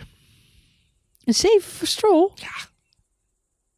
Johan geeft een 7 aan Stroll. Nou, ik geef Stroll gewoon een eh 5. Want ondanks dat het heel leuk was dat hij bijna een podium haalde, reed hij de rest van de race gewoon achteraan. Ja, maar hij heeft hem wel over de finish gebracht, Marjolein. Dat kunnen we van Perez niet zeggen. Ja, en hij gaat al heel vroeg naar buiten op slicks. En hij houdt de auto op de baan. Je hebt gelijk, ik maak er een 6 van. Je maakt er, ik heb gelijk, je maakt er een zes van. Ik geef een zeven. Nou, goed nou, ik had een onvoldoende. Het Ja, wordt een voldoende. Hij is over. Goed, Perez. Eh, was hij er ook bij? Twee rondjes deed hij mee. Nee, anderhalf rondje moet ik goed zeggen. nou, dat is een drie. Perez krijgt, Perez die krijgt van mij een 7, omdat hij de eerste safety car veroorzaakte. Waarvoor dank. Waarvoor dank, Checo. Je brak de wedstrijd open. Well done, Checo Perez. Eh Kubica, Eerste punt gereden, Marjolein, is heel belangrijk. Ja. Daarnaast alles met één hand. dus, eh ja, een zesje. zesje. Russell. Eh, een vijf. Oh. Voor zijn doen, en voor de eerste keer eh, op, de, op het moment suprem minder presteren. Hij werd benadeeld door zijn team. Hè? In de zin van, ja, degene die het eerst naar binnen haalt, die, eh, die komt ervoor. Eh, Norris. Eh, een zesje. Plof met zijn motor. Reed daarvoor wel aardig. Sainz. Een eh zeven en een half. 7,5. Half punten. Ja, ja, half puntjes. Doe gewoon mee, half duimpjes. Deed ook even mee op het podium, hè? Is toch mooi gefinished? Precies, precies. Kviat, Nou ja, dikke acht. dikke 8. Nou, voor mij krijgt hij een 7. Hij heeft Ja, dat wel erg mazzel met zijn pitstopstrategie op het laatst. Albon Ook een acht. krijgt voor mij een 8. om- Alleen al omdat hij aan het gevechten was. Vechten was met Lewis Hamilton. Vond gewoon super sterk. Rijkonen. Nou ja, weet je, Rijkonen verdient eigenlijk een acht, maar krijgt een zeven. Hij verdient een 8, maar hij krijgt een 7. Rijkonen Want? had een ijzersterk weekend. Ja. Reed supergoed. Ja. Maakte toch op een bepaald moment een paar hele stomme foutjes in de race. Die je niet mag verwachten. Ik weet nog dat jij zei, nou, dus, dit soort dingen gebeuren ervaren coureurs niet. En vervolgens ging Kimi Räikkönen op hetzelfde punt als Leclerc en Hamilton. Ja, maar hij houdt die, baan, hij houdt, die, houdt die auto toch op de... Dat is het opzoeken van de limiet, joh. Ja, hou op. Opzoeken van Een de zeventje. limiet. Een 7. Eh Rijkonen krijgt voor mij een 8. Maar altijd. Was een mooi gevecht met Max. Hmm. Mooi. Eh, en hij was laatste Giovinazzi. Van Hansie. Eh, weer in de punten. Eh, had hij niet eh, met de verkeerde Als koppeling niet. had gereden. Ja. Dus Giovinazzi krijgt maar een 7. Een 7. Goed, nou dan zijn we er door. Dit was de Grand Prix van Duitsland. Wat mij betreft. Volgens mij hebben we een podcast die langer is dan de Grand Prix van Duitsland. Weet ik niet helemaal zeker. Ja, als ik klaar ben met monteren, dan is het morgenochtend 6 uur. Ja. Mocht je Of we dit... compleet eh, zijn vergeten zijn de lezersvragen die we gekregen hebben. hebben we lezersvragen Waarvoor gekregen? dank jongens allemaal. voor Hebben we lezersvragen gekregen, joh? Ja, Goed, vertel, vertel, vertel. Ik heb ze even niet bij de hand, Marjolein. Maar ik, eh, ik, ga ze, ik ga ze erbij pakken voor onze volgende update. Want die gaan we vast en zeker nog even opnemen. Voor We maken deze week, we beloven dat we een nieuwe update maken. Want we vinden het maken van een voorbeschouwing sowieso heel erg leuk. En wat het eh, natuurlijk allemaal zo mooi maakt deze zomervakantie, dat is dat we twee races achter elkaar hebben. We gaan meteen door naar Hongarije. Ook daar zijn trouwens altijd heel veel Nederlands fans. Heeft onder andere te maken met het feit dat Hongarije een van de meest betaalbare Grand Prix is. Zeker. Eh, ik weet nog dat ik vroeger met mijn eh, klasgenoten echt aan het uitpluizen was. Ik ben er uiteindelijk nooit geweest. Maar Hongarije was gewoon het enige wat een beetje betaalbaar was als je Op vakantie op wil. de middelbare school zat en geen cent te makken had. Om, daar toch, eh, om daar toch heen te kunnen. Eh, dus ja, ik verwacht wel weer dat we daar tri- oranje tribunes zien. Wat daar trouwens ook altijd heel veel zijn, zijn de Finnen. Die komen en masse eh, naar Omdat de... het bier daar zo goedkoop is. Omdat het bier goedkoop is. Ja. En omdat het waarschijnlijk nog op redelijke rijafstand is van, eh, van, van Finland. Geen idee, maar vooruit. ik weet het ook niet, maar ze komen daar allemaal heen. Dus dat betekent dus Bottas en, en Kimi daar ook heel veel support hebben. Kijk, gezellig. Eh, ja, nou ja, het is ook altijd wel een hele leuke race. Dus kijk er wel naar uit. Ja, eh, sowieso eh, back-to-back weekends zijn leuk. En daarna helaas dus inderdaad even drie weken vakantie. Ja, maar goed, dan gaan we vast nog een update maken. Want dan eh, is er alsnog van alles te melden. In nog te silly season. Vorig jaar stonden de Mercedes er ook heel slecht voor in de zomerstop. Weet je nog? Ja, Toen kwamen ze terug. Toen hadden ze ineens allemaal luchthappertjes in de banden. En Ja. eh, toestandjes. Ja, en het eh ging heel vlot ineens. wonnen ze glansrijk de rest Laten van het vergeten, kampioenschap. Sebastian Vettel begon vorig jaar aan de Grand Prix van Duitsland als leider in het wereldkampioenschap. Laten we dat nooit Oh, vergeten. jongens, jongens, jongens, jongens. Wat een seizoen. Goed, dit was de Grand Prix van Duitsland. Heel erg bedankt voor het luisteren naar F1 Spoiler Alert. Wil je reageren? Doe dat dan alsjeblieft via Twitter. Dat kan naar F1 Spoiler Alert. of naar Ed Marjolein of naar At Johan Voets. Heel gezellig, vinden we leuk. Eh, en dan heel graag tot de volgende aflevering van F1 Spoiler Alert.